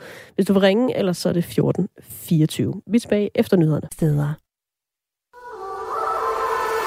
Radio 4 taler med Danmark. Velkommen til Ring til Radio 4. Din vært er Mine Surballe. Og hvor vi lige nu taler om fodlænker, fordi SF's retsordfører Karin Lorentzen, hun er kommet med et nyt forslag. Hun mener, at vi bør følge Norges eksempel, hvor man bruger en særlig fodlænke med GPS-tracking til at forhindre gerningspersoner med polititilhold i at tage kontakt til deres tidligere ofre. Forslaget kommer blandt andet på baggrund af en stigning af brud på polititilholdene. For fem år siden, der var der registreret lige knap 3.000 brud på tilhold, mens tallet sidste år lå omkring 8.000. Og jeg skal lige sige, der er altså ikke nær så mange polititilhold i Danmark. Det er simpelthen øh, ganske få mennesker, det drejer sig om. Øh, øh, lige over 100, tror jeg det er, sådan fra, fra år til år, som bare bryder tilholdene rigtig, rigtig rigtig mange gange. Øhm, og de her tal, de kommer fra øh, Rigsadvokaten. Men sådan et forslag vil selv sagt have en øh, langt større konsekvens for den dømtes frihed, end et polititilhold alene har i dag. Så det er altså den debat, vi har øh, gang i lige nu. Skal vi bruge fodlænker til folk, der har fået et polititilhold, eller er det for indgribende et tiltag for den øh, dømtes bevægelsesfrihed. Du kan ringe ind med din mening på øh, 72 30 44 44, eller sende en øh, sms til 1424. Det er der flere, der har gjort. Øh, der er en her, der skriver, en fodlænke forudsætter en dom. Efter udstået straf må, man, øh, må fodlænken tages af. Ja, det må man jo øh, forvente, at når straffen er udstået, så skal man ikke rende rundt med den mere. Tina, hun siger, det er simpelthen en helt skør tendens øh, i Danmark, hvor hensynet til den dømte vejer tungere end hensynet til offeret. Det er tosset på, øh, på med fodlænken og tage en tudekiks, siger Tina. Øh, Lena, hun har skrevet ind igen. Øh, jeg synes som sagt, det er en rigtig god idé med fodlænke, men jeg tænker på, at gernings, gerningsmanden stadig øh, kan chikanere offeret ved at ringe og skrive på andre måder. Og ja, det kan han jo. Øh, en fodlænke, den forhindrer jo ikke, at man øh, tager kontakt telefonisk eller på sociale medier, eller hvor det nu ellers kunne være, at man kunne kontakte hende. Men der har man også nogle, øh, nogle redskaber i, øh, i værktøjskassen, som man kan bruge der. Men øh, GPS-trackeren her, øh, fodlænken, den er altså kun til de her fysiske øh, brud på tilholdet, hvor man simpelthen dukker op på øh, folks adresser og sådan nogle ting der. Men øh, politisk ser der altså ud til at være velvillighed til at drøfte forslaget, i hvert fald hos øh, oppositionen. Og øh, jeg har talt med en, der er lidt mere bekymret for den her idé, end politikerne er. Christian øh, Mølgaard, han er forsvarsadvokat, og han kalder fodlænken et voldsomt indgreb. Jeg spurgte ham, hvorfor det er problematisk at sætte en fodlænke på folk med et polititilhold. Der er ingen tvivl om, at jeg synes, at det er et voldsomt indgreb at blive udstyret, eller hvis man bliver med en øh, fodlænke, der øh, kontrollerer eller i hvert fald alarmerer i forhold til ens geografiske øh, bevægelse. Men øh, altså det, der øh, fra mig at se er pointen, det er, at det kan sagtens være et, øh, et, et godt middel at bruge. Jeg er bestemt ikke modstander af fodlænker. Vi øh, er glade for, øh, at øh, der er blevet mulighed for at øh, afzone straffe med øh, fodlænke i et vist omfang, i stedet for at skulle afzone det ved at være øh, faktuelt frihedsberøvet. Og øh, derfor kan jeg også sagtens se det anvendt i nogle situationer. Øh, men øh, Jeg gør bare opmærksom på, at øh, det bør ikke sådan øh, være noget, man ikke regner for at være noget indgreb, som man kan få oven i en straf. Jeg mener, at øh, det helt klart skal øh, gå fra et andet sted og benyttes som alternativ til øh, egentlig frihedsstraf. Men vil man ikke altid gøre det? Man ville vel ikke bare øh, læse oven på en straf? Vil man ikke netop gøre det til en erstatning for en fængselsstraf eller en bødestraf, og så sige, nej, men nu har vi så et ekstra værktøj, vi kan bruge, det er den her fodlænke? Jo, det håber jeg, at man vil. Øh, jeg øh, hører det fremsat øh, som værende øh, noget, man øh, vil bruge i, øh, i, i, i tillæg øh, til øh, en øh, straf, der er idømt. Og øh, det er blot væsentligt for mig at fremhæve, at det bør det i hvert fald ikke være, og så bør det heller ikke være noget, der bare automatisk kommer i spil, øh, fordi øh, det øh, bør kun anvendes i øh, de tilfælde, tænker jeg, hvor, øh, hvor, hvor en helt konkret vurdering øh, vil, vil føre til, at, øh, at, at, at her kan man se, at der er et sådan gentagent mønster, så det er øh, absolut relevant at beskytte sig imod, at øh, noget øh, sker øh, fremover.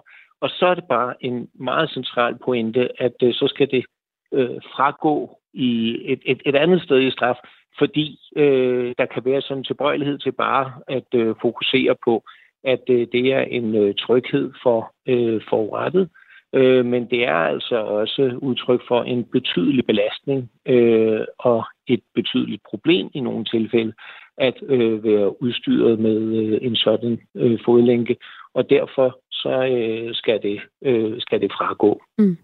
Øh, tal fra Rigsadvokaten viser jo, at øh, antallet af brudte tilhøj, øh, tilhold er steget markant øh, de seneste år herhjemme, selvom der kan være en vis øh, usikkerhed, øh, fordi tallene er trukket fra politiets øh, sagsstyringssystem, så viser de her tal, som er fra øh, januar 2023, at der for fem år siden var registreret sådan lige knap øh, 3.000 brud på tilhold, mens der i 2022 var omkring 8.000 brud på tilhold. Når vi nu har en stigning i folk, der bryder et polititilhold, viser det så ikke også, at vi har behov for at gøre noget, så de dømte overholder de her tilhold? Ellers er der jo ikke rigtig nogen pointe i at have dem.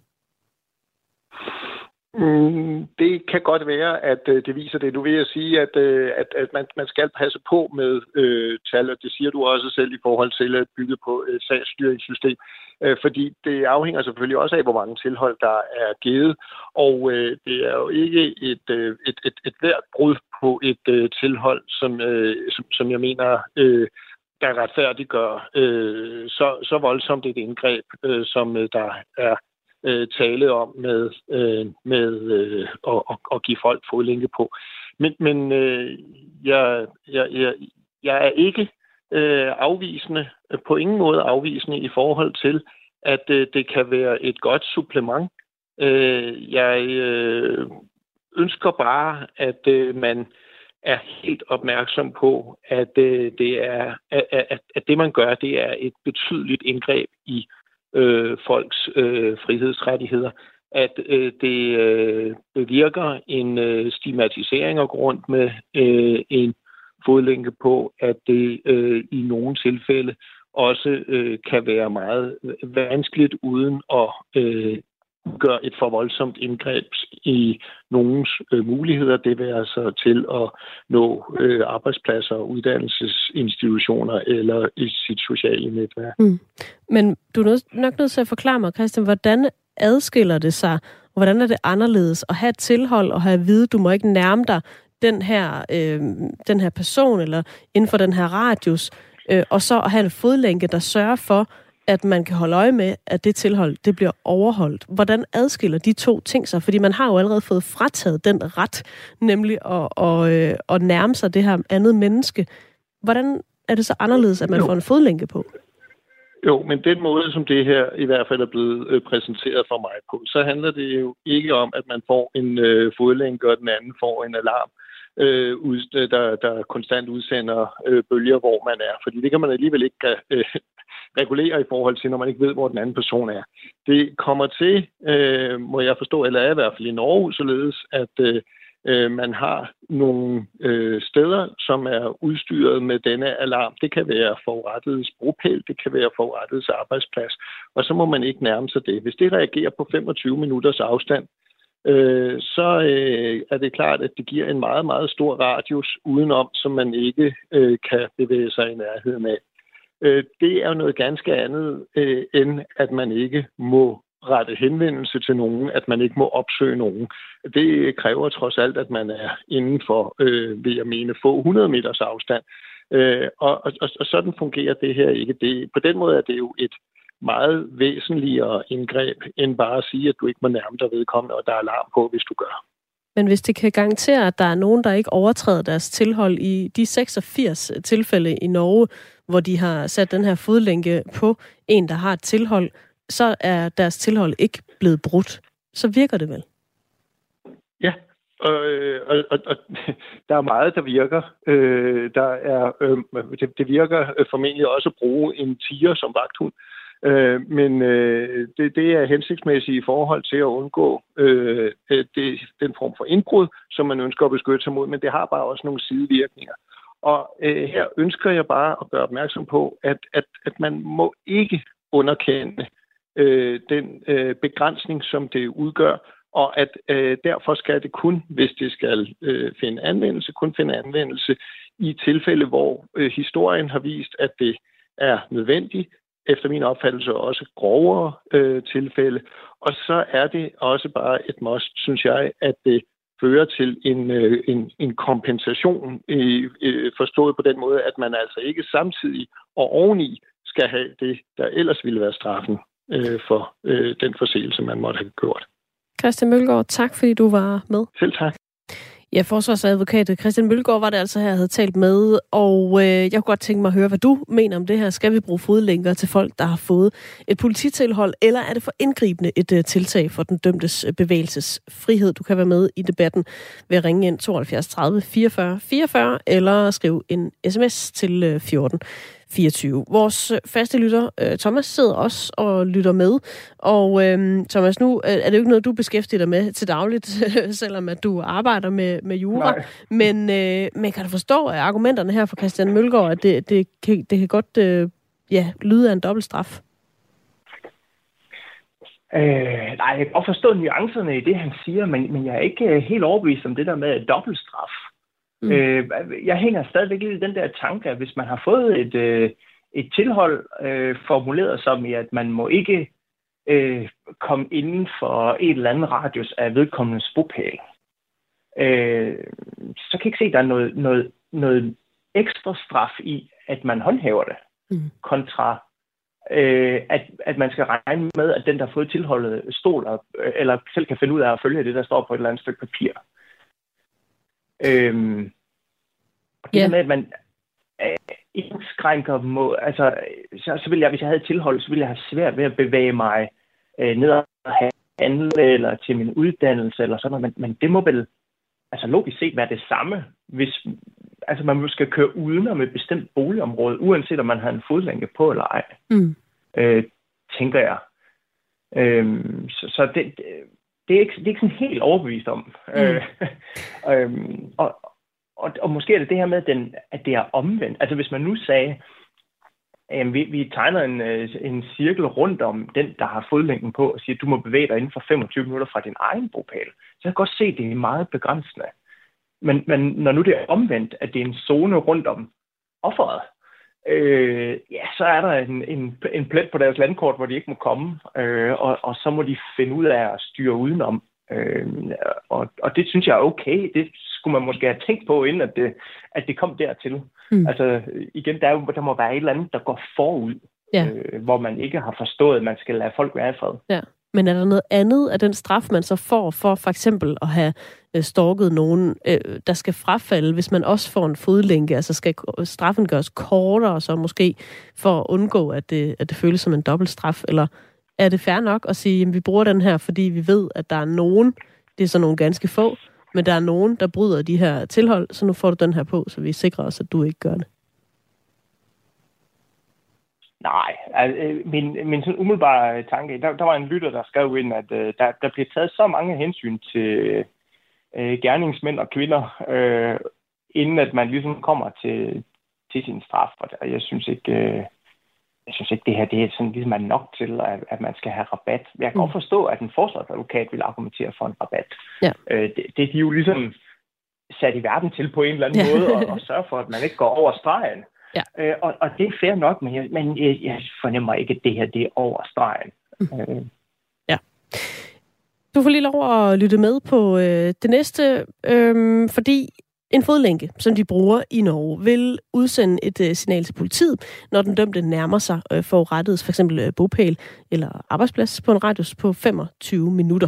I Norge der tager politiet øh, så først ud og tjekker, at offeret er okay, sikrer dem, og så tager en anden patrulje ud og stopper den dømte med øh, fodlænken på sin vej. Øh, til den pointe, der har Birgitte Poulsen skrevet ind, Hvem skal anholde dem, der øh, overtræder tilhold med fodlænke med den politisituation, vi står i, Mon?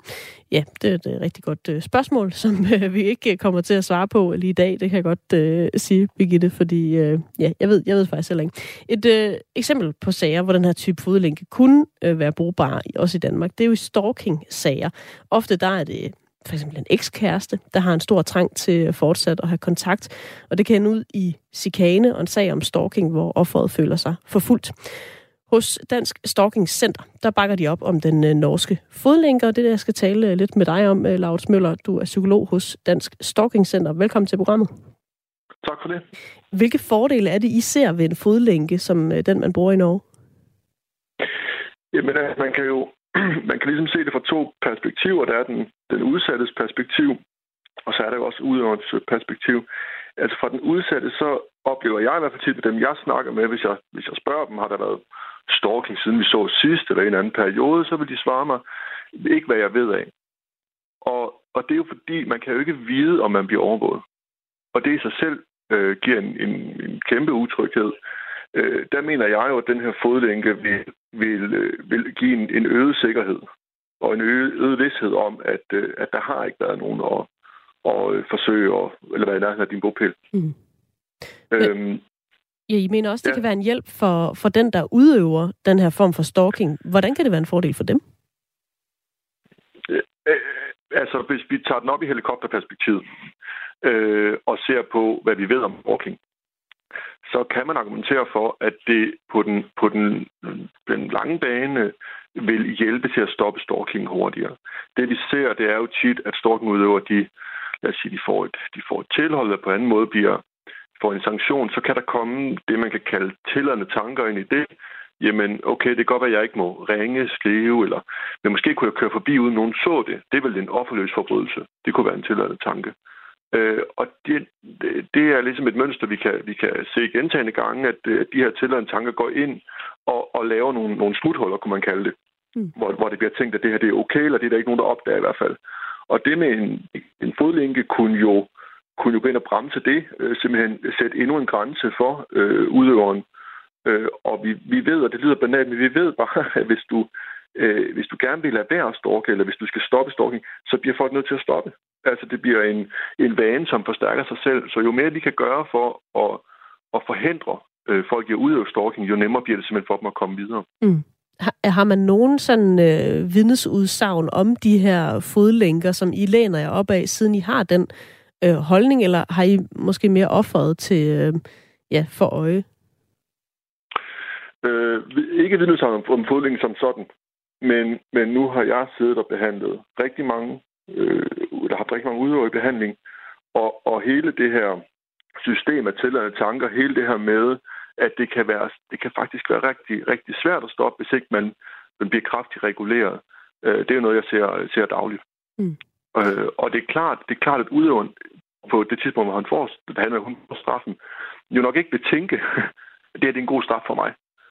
Øh, men, men vi som samfund straffer jo også, fordi vi tænker, at vi ved, hvad der er bedst.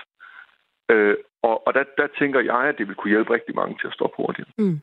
Men øh, vi har også lige en forsvarsadvokat på, der siger det her med, at, at det begrænser jo øh, meget deres, deres bevægefrihed, og, og man kan sige, at det, det er ganske få, der bryder deres tilhold. Det gør de så rigtig, rigtig mange gange.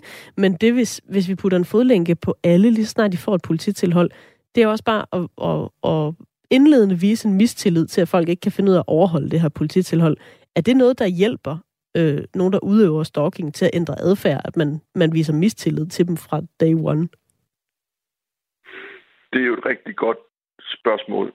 Man kan sige, der er jo en eller anden diskussion om, hvordan vi skal bruge den her sanktion, så frem vi skal bruge den.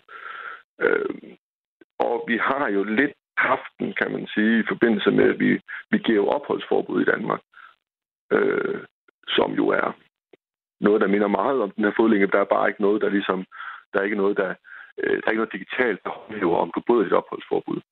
Øh, så vi har en sanktion, der minder om.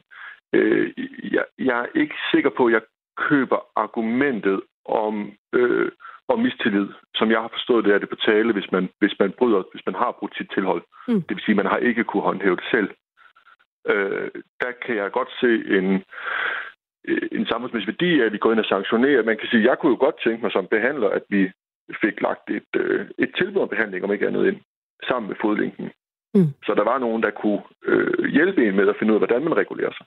Ja, og det ved vi jo som sagt ikke, øh, hvordan det lige kommer til at udforme sig, hvis det bliver øh, godkendt øh, i, i Danmark, det her.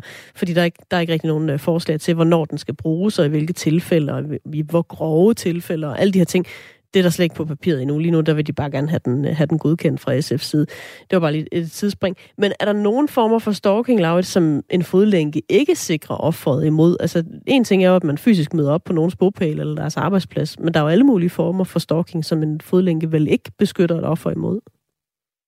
Øh, ja, det må vi jo sige, der er. Altså, der kunne være den digitale stalking, der kunne være alt muligt andet. Altså, vi, man, kan, man, man kan jo sige, at, at stalking er jo kun begrænset af udøvers fantasi. Altså, hvad kan man finde på? Kan man bestille pizza fra Justit Altså, og alt sådan noget.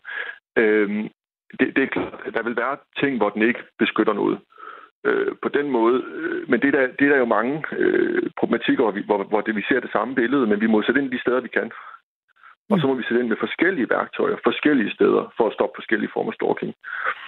Øh, I den fysiske fremmøde, så kunne en fodlænke være en idé.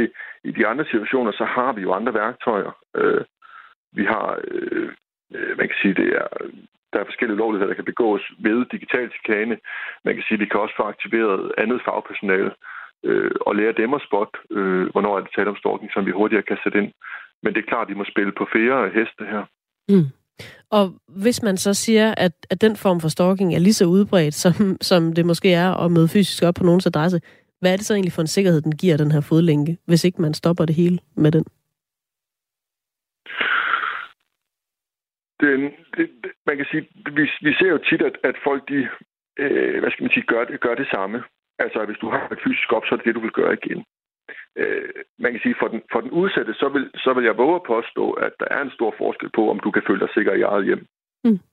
Og så kan det godt være, at du samtidig får opkald, eller du samtidig får øh, beskeder, øh, som jo i fleste tilfælde, øh, i nogle tilfælde kan blokeres. Ikke? Men øh, det kan godt være, at du får de beskeder, men du kan i hvert fald vide, når jeg er hjemme, så er jeg tryg. Mm. Og vi ved, at at have en tryg base er ufattelig vigtigt for mental øh, trivsel. Laurits Møller, tusind tak, fordi du var med i programmet i dag. Tak fordi I var med. Psykolog hos Dansk Stalking Center øh, var det altså her, Laurits Møller. Og i mellemtiden så har vores øh, lytter Peter fra øh, Sverige ringet. Hej Peter. Dag. Hvad er din holdning til det her? Skal vi indføre sådan en, en fodlænke til, til folk med polititilhold, synes du? Altså, hvis du ryger i spillet, så har du virkelig fået indskrækket din private sfære, altså din bevægelighed. Mm. En fodlænke, det, du kan jo stadigvæk opretholde en eller anden form for passe dit arbejde. Du bliver ikke af med det på samme måde, som hvis du ryger i fængsel. Altså, bliver spærret ind, ikke også? Mm. Så, og, og, og jeg synes, vi snakker alt for meget om, hvordan det påvirker den udøvende. Han talte lige om med fra Stalking Center, det er ikke også? Øh, lige nok det der, at jamen, øh, er der nogen, der har stalket dig? Det ved jeg egentlig ikke. Tror jeg ikke. Men, men, men lige netop det der med, at de kan sige, nej, det ved jeg, de ikke har det, det, det, det er psykologisk. Det, det betyder super meget for de personer. Det er jeg mm. ret sikker på. Uden at vide det. Ja. Men er det ikke også at vise lidt mistillid til folk, at man putter en fodlænke på dem og bare går ud fra, at de kommer til at bryde et tilhold, selvom de måske ikke havde tænkt sig at gøre det? Undskyld, jeg siger sådan her, ikke også? Ævebæv, ikke også? Altså, helt ærligt. Hvis du... Don't do the crime if you don't, can't do the time, ikke? Altså, på et eller andet plan, ikke også? Så ved vi godt alle sammen en eller anden, på en eller anden måde, selvom uanset hvor syge vi er, Altså, nu mener jeg ikke syg i hovedet som sådan, men, men vi, kan, vi kan lide af et eller andet psykologisk, som gør, at vi måske ikke lige ved grænserne, men et eller andet sted. Mm. Et eller andet sted, så skal vi sætte en grænse. Ja. Og, og der er grænsen, hvis det er kriminelt, hvis du begår en kriminel handling, så kan du ryge i fængsel. Men hallo, prøv lige at høre, ikke også? Det er første gang, du har gjort noget. Vi giver dig lige en fodlænke. Det synes jeg skulle fint nok. Mm. Ja, også fordi man siger, at det, det er en slags afhængighedsforhold, så det, det er måske sådan ja. lidt, uh, lidt afvendingsbehandling, det her, man skal se. Det er lige netop det der, man ligesom undskyld ud til en kold tyrker. Mm. Altså, du har ikke noget valg, hvis du gør det, ikke? Så, så, så, så ved vi, at du har gjort det. Øh, og, og, og det gør også, at jo længere tid de afholder sig fra det, jo nemmere er det også. Men det er rent nok, som han siger fra centret øh, for, for, for stalking der, det, det skal jo følges, øh, gerne følges op med et eller andet behandling, terapi eller et eller andet. Mm. Det skal det. Ja. Jamen, øh, Peter, tak fordi du vil øh, ringe ind og dele din holdning med os. Ja, men selv tak. Vi snakkes ved en anden god gang. Det gør vi. Det gør tak. Ja, hej. Og øh, John, han har skrevet en øh, sms. Ja, det er godt nok hårdt med fodlænke. Og måden, man undgår en fodlænke på, det er at opføre sig ordentligt. Så stop den snak om den stakkels gerningsmand og alle hans kvaler, skriver altså øh, John. Øh, der er en her, der skriver, jeg har stadig hemmelig telefonnummer og hemmelig adresse, efter jeg blev øh, stukket og chikaneret af en bindegal ekskæreste, da jeg var 27 år. Jeg er i dag 50 år, skriver en fra øh, Aarhus. Øhm, Allan han siger, har offeret også fået linke på? Hvordan kan man ellers konstatere, at den dømte kommer tæt på? Sådan som jeg har forstået det, Allan, så er det noget med, at der er sådan en tracker i deres øh, hjem, eller måske på deres arbejdsplads, som så udsender et signal lige så snart, at den her øh, person med fodlænken kommer inden for en 25 minutters radius af det her sted, og så kan politiet så øh, reagere på det efterfølgende. Hvordan det er sådan mere teknisk hænger sammen, det, det ved jeg desværre ikke. Vi tager lidt på sms'en. Radio 4 taler med Danmark. Du lytter til Ring til Radio 4. Din vært er Mine Surballe. Skal lige nå at øh, afrunde vores øh, nu også øh, efterhånden lange debat om den her fodlænke fra Norge, som SF i hvert fald synes, vi skal lade os inspirere af. Vores justitsminister fra Socialdemokratiet er også meget varmt stemt over for sådan en, og det er altså et, et, et lovforslag, der er kommet fra SF. Der er en her, der foreslår, at man hellere skulle få en ny overfaldsalarm, så kan politiet, politiet få gjort sit øh, vigtigste arbejde. Øh, der er også en, der har øh, selv har erfaring med det her, som skriver, jeg er offer, jeg ønsker at være anonym.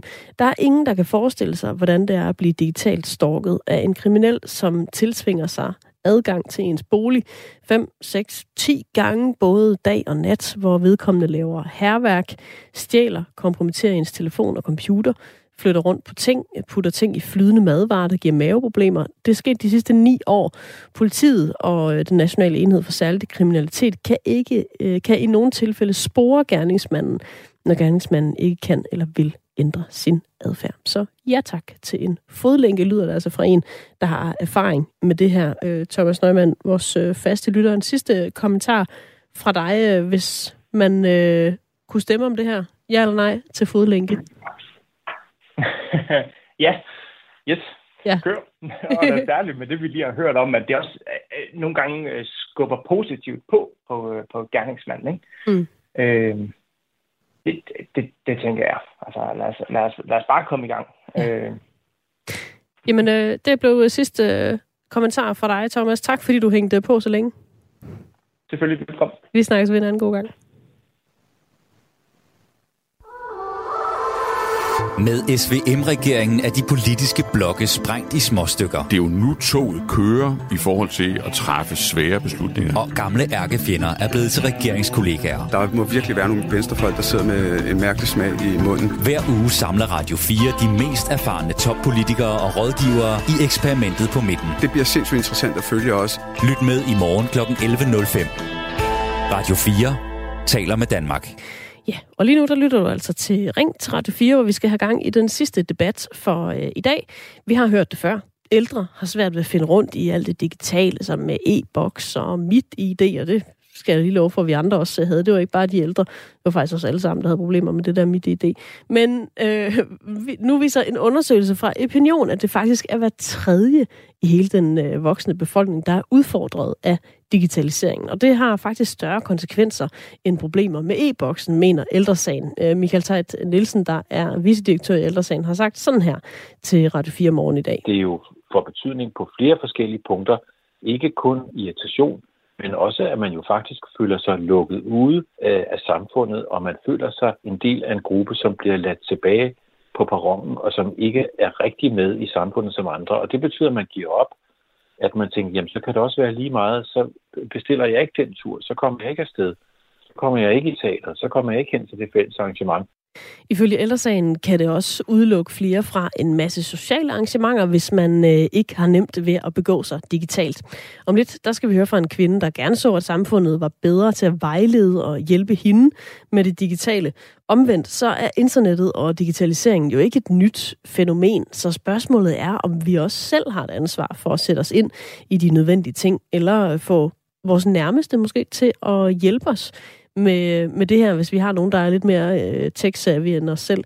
Så det, jeg gerne vil høre, øh, hvad du mener, øh, det er, hvem har ansvaret for, øh, at vi kan følge med digitaliseringen? Er det os selv, eller er det samfundet, og gør digitaliseringen øh, livet nemmere eller sværere for dig, sådan som det er lige nu? Det er det, vi skal debattere her de sidste 20 minutters øh, tid af programmet. Du kan ringe ind øh, allerede nu på 72 30 44 44, eller sende en sms til 1424. Og til at hjælpe mig i gang med øh, den øh, næste snak her, så har jeg ringet til Pernille Vandik Christiansen, 32 år, bor i Middelfart. Velkommen til programmet. Tak.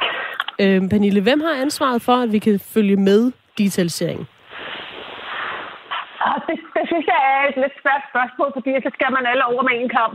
Mm. Øh, jeg synes, at hvis man har muligheden, så har man til ansvar. Så men til gengæld så er det øh, for eksempel det offentlige eller den private udbyder, hvem man nu skal have kontakt med, ansvar at sørge for, at der er den hjælp til rådighed, sådan så man kan søge den, hvis man har brug for det. Mm. Så, så er der også problemet, at der er også findes mennesker, som, øh, har, som har svært ved at øh, sende sig hjælp. Så nu snakker vi meget om ældre, men det kunne jo også være folk, der har et mentalt handicap. Øh, det kunne være syge mennesker. Så ja, jeg vil være lidt bekymret for, at man lægger alt ansvar over på, på borgeren, så, så får man en endnu større skævbrænding i samfundet, end vi har i forhold, fordi der er nogen, som, som ikke selv er i stand til at søge hjælp. Mm. Hvordan har du det selv med det? Øh, gør, det? gør det tingene nemmere for dig lige nu, at tingene de foregår meget digitalt? Ja, det synes jeg faktisk, det gør, fordi øh, med, jeg har fået mit ung, og jeg er vokset op i den digitale tid, så jeg er vant til at bruge computer, og jeg er vant til, at det, det her det foregår digitalt. Mm. Og jeg synes faktisk godt, det er meget nemmere, at jeg kan gøre noget digitalt på det tidspunkt, der passer mig. I stedet for, at jeg skal prøve at møde ind i borgerservice, hvor de, når de lige har åbent, eller jeg skal ringe ind og vente i en telefonkø.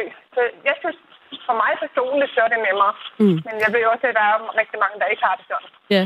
Kan du godt sidde med det nogle gange, og så lige altså sådan sende en tanke til dem? Jeg, jeg kan bare huske, at jeg skulle øh, kobles op på det der midt idé. Det var jo en saga. Altså, det tog flere måneder, før det var, øh, det var i vinkel. Altså, hvor jeg tænkte, hvis jeg var bare en lille smule mindre tech end det her, så ville jeg jo have kastet den der telefon øh, langt pokker i vold allerede. Jeg er vrede over, at det ikke virkede. Kan du godt få det på samme måde, at det måske altså, det gjorde lige kompliceret nok? Ja, det kan jeg sagtens følge. Jeg havde også virkelig besvær med mit idé, da jeg skulle have det sat op. Så jeg tror, det tog 50 forsøg at få den til at scanne den chip, der var i mit pas. Mm. Ja. Og så har jeg jo også tit oplevet, at det går ned. Ja. Så ja, det fungerer ikke helt optimalt. Så, så lidt uden for emnet, så er der også noget med IT-sikkerhed. Ja. Som jeg ved, der er mange, der er bekymret for. Ja. Ja, det er jo sådan øh, en helt anden øh, snak, øh, Pernille. Du får lige lov til at blive hængende på linjen. Vi skal nok øh, snakke øh, videre om det her lige om lidt. Øh, I mellemtiden så har øh, Allan fra Odense ringet ind. Hej, Allan. Hej. Du er selv øh, 73. Hvordan går det med den der digitale omstilling for dig? Altså, det går nogenlunde. Altså, jeg, jeg, kan ikke, jeg kan ikke finde ud af at installere det. Det har, jeg, det har jeg min søster til. Men øh, selve brugen kan jeg godt finde ud af. Men jeg vil sige, det der med hensyn til billetbestillinger, mm. og billetbestillinger til både til arrangementer og tog og busser og, og, og, og, og fandens bombestok der, der vil jeg sige, det er fuldstændig forrygt, at man skal huske en hel masse koder. Man skal finde en hel masse, en hel masse digitaler der, for at man kan komme igennem det, for at man kan få det gennemført. I stedet for, at man bare kan ringe på en telefon, og så, og så, og så, og så øh, bestille en billet til et eller andet det er meget nemmere. Og så er det det, så er det, det ved det. Altså, telefonen er trods alt opfundet for over 100 år siden. Mm. Det, det, det, kan, det, det kan blive for tek- teknologisk. Ja. Og jeg, og jeg vil sige, altså, jeg, jeg anerkender noget af teknologien, men jeg falder sandelig ikke på maven for det. Det gør jeg ikke. Nej. Nej, så, så skal, man, øh, skal man selv tage noget ansvar for det her også, øh, som, Som en, der måske også ja, har svært ved det. Ja, ja, altså, altså jeg, jeg siger jein, og jein, det betyder ja og nej mm. på tysk. ja, det er rigtigt. Og altså, øh, jeg vil sige det på den måde, altså, at, øh, at øh, man kan få trukket noget ned over hovedet, som man ikke har bedt om. Mm. Og det er fuldstændig, det er fuldstændig fjolt, efter min mening. Ja. I stedet for at, at, at, at give de med... Altså, det er da i orden, at de, at de laver den slags ting. Men det skal bare være sådan samtidig, at man har mulighed for at ringe ind, hvis man, øh, hvis man heller vil det. Ja. Så der skal være, der skal være en, en livlinje et eller andet sted, hvor man kan få noget hjælp ja, til, til de der ting. og det skal helst være, det skal helst være to spor. Mm. Altså Godt. telefon eller, eller digital. Ja. Allan, øh, tak fordi du ringede ind og, og gav lidt. din uh, mening til kende. Det er du også uh, meget velkommen til at gøre dig, der lytter med. På uh, 72 30 44 44 kan du uh, få fat i mig her på telefonen, eller så kan du sende en sms på uh, 14 24, og øh, så lander den her i min øh, indbakke, sådan helt teknisk, hvordan øh, det fungerer. Men øh, det er altså ikke alle, der er med på den digitale udvikling. Øh, mit idé har vi snakket om, det kunne forskrække selv den mest øh, tech-habile del af danskerne, men øh, noget så simpelt som at bestille koncertbilletter eller hente en app, det skaber altså stadigvæk udfordringer for store dele af befolkningen. Ifølge en undersøgelse, som øh, Ældresagen har fået øh, foretaget blandt den voksne øh, befolkning, føler hver tredje sig udfordret af digitaliseringen. Men øh, det er jo altså ikke øh, kun øh, de ældre, selvom det tit er dem, vi, øh, vi taler om. Det kan jo også være, at man har andre udfordringer, der gør, at man øh, ikke lige er med. Men her til morgen, der har vi talt med den øh, 76-årige Anne-Marie Bunster fra Frederiksberg. Og der er også mange udfordringer, hver gang hun åbner computeren. Faktisk er det svært at holde styr på alle de udfordringer, der er. Nu har vi jo ikke en time, så jeg må begrænse det. altså, det er bare at købe billet, købe, altså undersøge nogle ting. Fordi hun ikke ved, hvordan det fungerer. Så bliver hun nervøs, lige så snart hun skal åbne computeren. Jamen, øh, jeg tror, når man er den alder, som jeg er i hvert fald, øh, nervøsitet. Man er bange for simpelthen at gøre nogle forkerte ting. Og så det hele, det lukker af. Sådan har jeg det i hvert fald. Anne-Marie, hun øh, får hjælp til de vigtigste ting af for eksempel ældresagen, men øh, så snart hun kan få lov, så slukker hun for computeren igen. Det har nemlig også øh, påvirket hendes sociale liv, at det meste det foregår på nettet? Tit så melder jeg mig ikke, melder jeg mig ikke til nettet, som siger, sociale arrangementer. Fordi der ja, så skal jeg ind, og så skal jeg melde mig til, og, og, og så, så opgiver jeg. Man bliver sur, man bliver... Hvorfor skal det være sådan? Altså, lige fra det kom ind ad døren, så er det kun gået den ene vej. Før i tiden, der var det Anne-Maries IT-nørdede eksmand, der hjalp hende med alt det der, der skulle ordnes på nettet. Men nu har hun ingen i omgangskredsen tilbage, der er gode til det digitale. Jeg kan ikke, jeg kan ikke huske det. Jeg bliver nervøs, når jeg sidder foran computeren bare, eller min telefon. Og det er sjovt nok, fordi i min vennekreds er der fire på samme alder. Så er der min storebror, og så er der tre andre venner. De er heller ikke på internet. Hun har et klart bud på, hvordan man kunne hjælpe de ældre med at blive bedre til det digitale. Og det er et ønske, hun giver videre til politikerne. Jeg vil mene, at man kan sætte nogle, øh, lave nogle pjæser, og de pjæser, de skal være gennemskuelige, de skal være let, læs, let læselige, de skal være på et perfekt godt dansk. Der skal være måske nogle øh, øh, billeder af, hvordan man skal gøre. Radio 4 Morgen øh, havde også Marie Bjerre med. Hun er digitaliseringsminister fra øh, Venstre, og hun skulle svare på nogle spørgsmål for, hvordan man kunne øh, gøre noget mere for de ældre og gøre det nemmere for dem at følge med øh, den her digitale, digitale udvikling. Let tilgængelighed er ifølge hende en af fokuspunkterne. Jamen det, jeg kan gøre, det er først og fremmest som digitaliseringsminister at have fokus på, at de offentlige digitale løsninger, at de er nemme. Øh, det vil sige, at vi har et fokus på, at vi får testet brugervenligheden i forskellige aldersgrupper, øh, når der er opdateringer, når man udvikler nye produkter. Men hun tør slet ikke komme derind. Det er et meget stort fokusområde for mig. Ja, og så handler det om hjælp og vejledning også, at der er ordentlig hjælp og vejledning, og også, at det er nemt at hjælpe som, som pårørende eller som frivillige organisationer. Ældresagen, som har fået lavet en undersøgelse, er jo nogle af dem, som leverer et rigtig stort stykke arbejde i forhold til at, at hjælpe ældre mennesker med at begå sig digitalt. Øh, og det er sådan noget, man politisk kan sørge for, at der er nogle ordentlige rammer for, at det også er nemt for andre mennesker at hjælpe.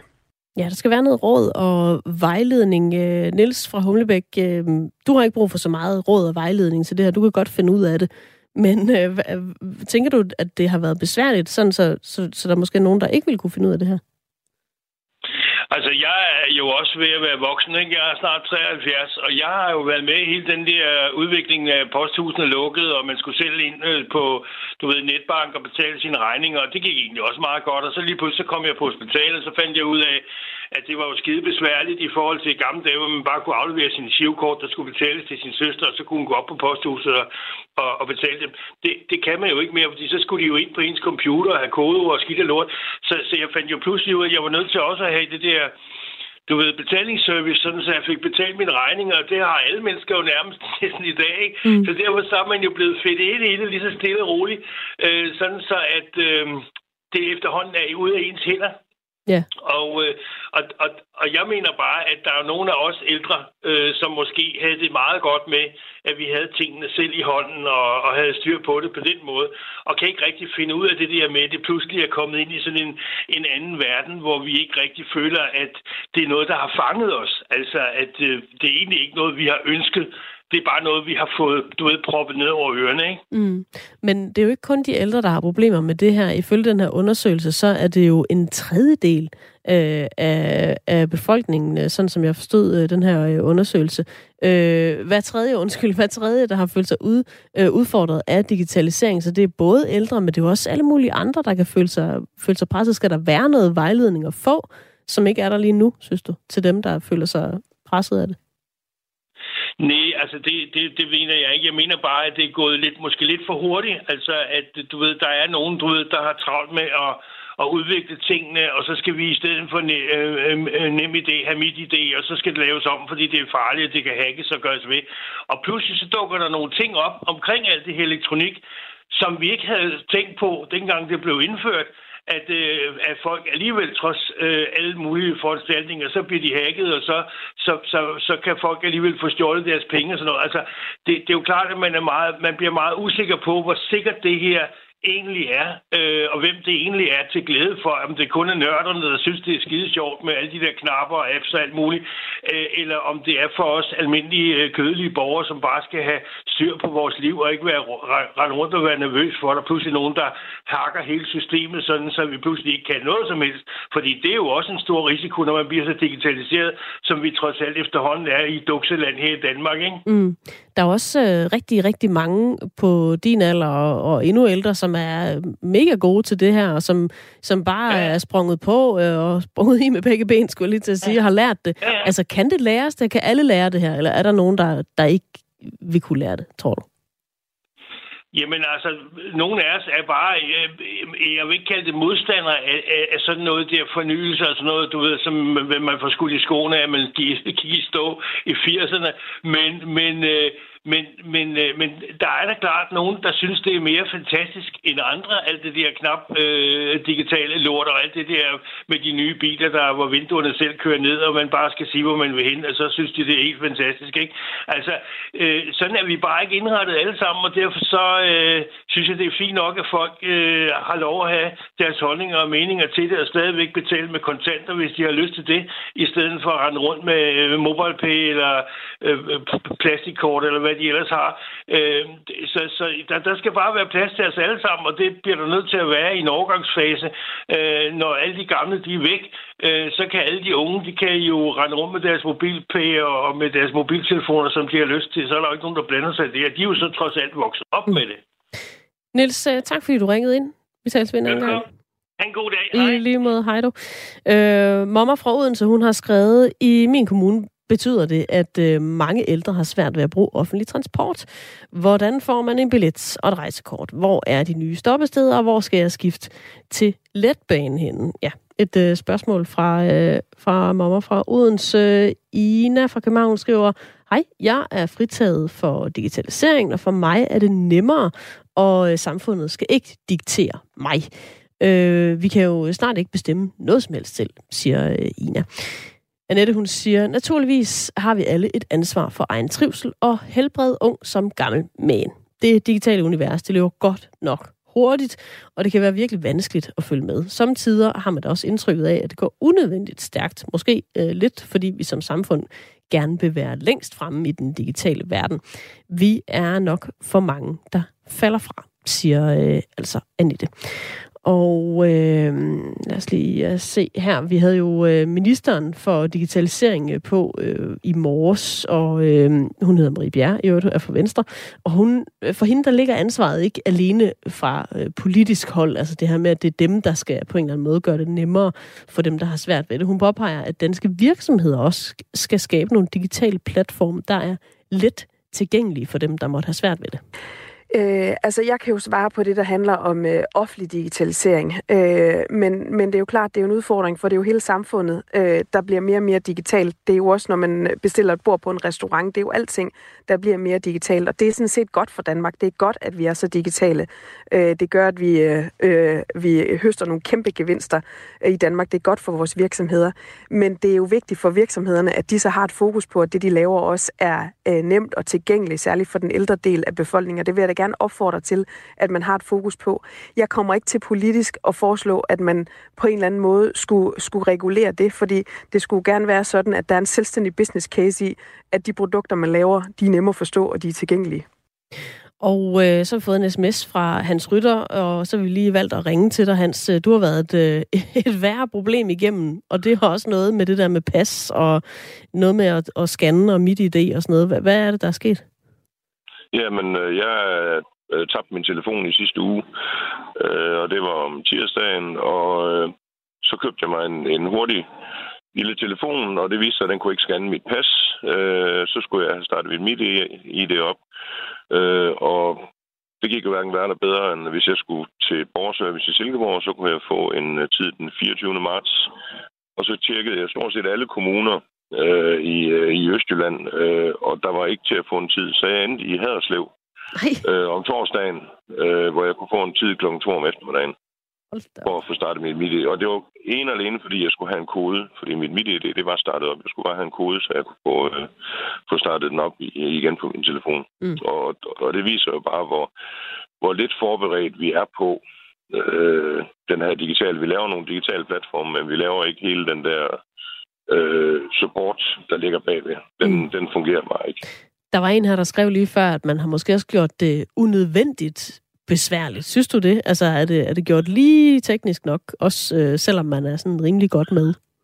Nej, men altså, man kan jo sige, at der er nogle sikkerhedsmæssige ting i det, men, men hvis man ikke vil sætte en serviceorganisation op, som kan understøtte de systemer, man laver, øh, så skal man jo lade være med at, at lave systemerne. Og det er jo det, man, man, øh, man laver et system, men man sætter ikke de ressourcer af, der skal til for, at folk de hurtigt og nemt kan få mm. øh, gøre brug af det. Ja, og, og så skulle... vil jeg så også og så vil jeg så også sige i den her anledning, at nu kan vi se krigen i Ukraine, og vi kan se hacker, og alt det her med, at Danmark er på forkant. Vi er sindssygt sårbare over for, øh, mm. for digitale angreb. Ja, så der er også nogle udfordringer der. Men, men Hans, tænker du, at, at det der service, der skulle være omkring de digitale løsninger, skulle der være noget særligt for dem, der måske er svært ved det, de ældre, og dem, der ellers har nogle, nogle udfordringer? Vi kan se i den her undersøgelse, at det er hver tredje øh, i den voksne befolkning, der har problemer med digitalisering. Skulle der være noget særligt øh, service for sådan nogen, der har lidt svært ved det der?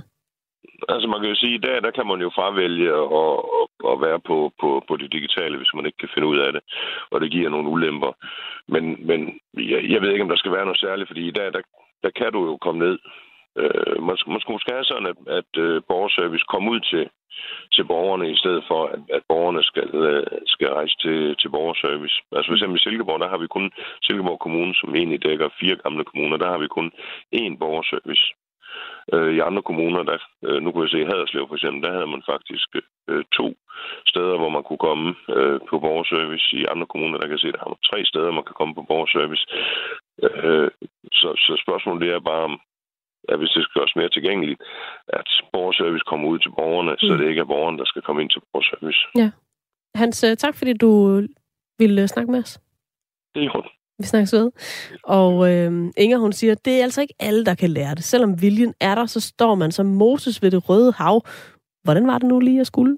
Øh, Tina fra Brøndby, hun skriver, jeg er ældre og er digitalt fritaget efter nogle øh, forgiftninger, er ikke øh, nævneværdigt hjerneskadet, og passer mit arbejde. Også mit firma er digitalt fritaget. Mit liv er på nogle områder blevet øh, mere besværligt på grund af digitaliseringen.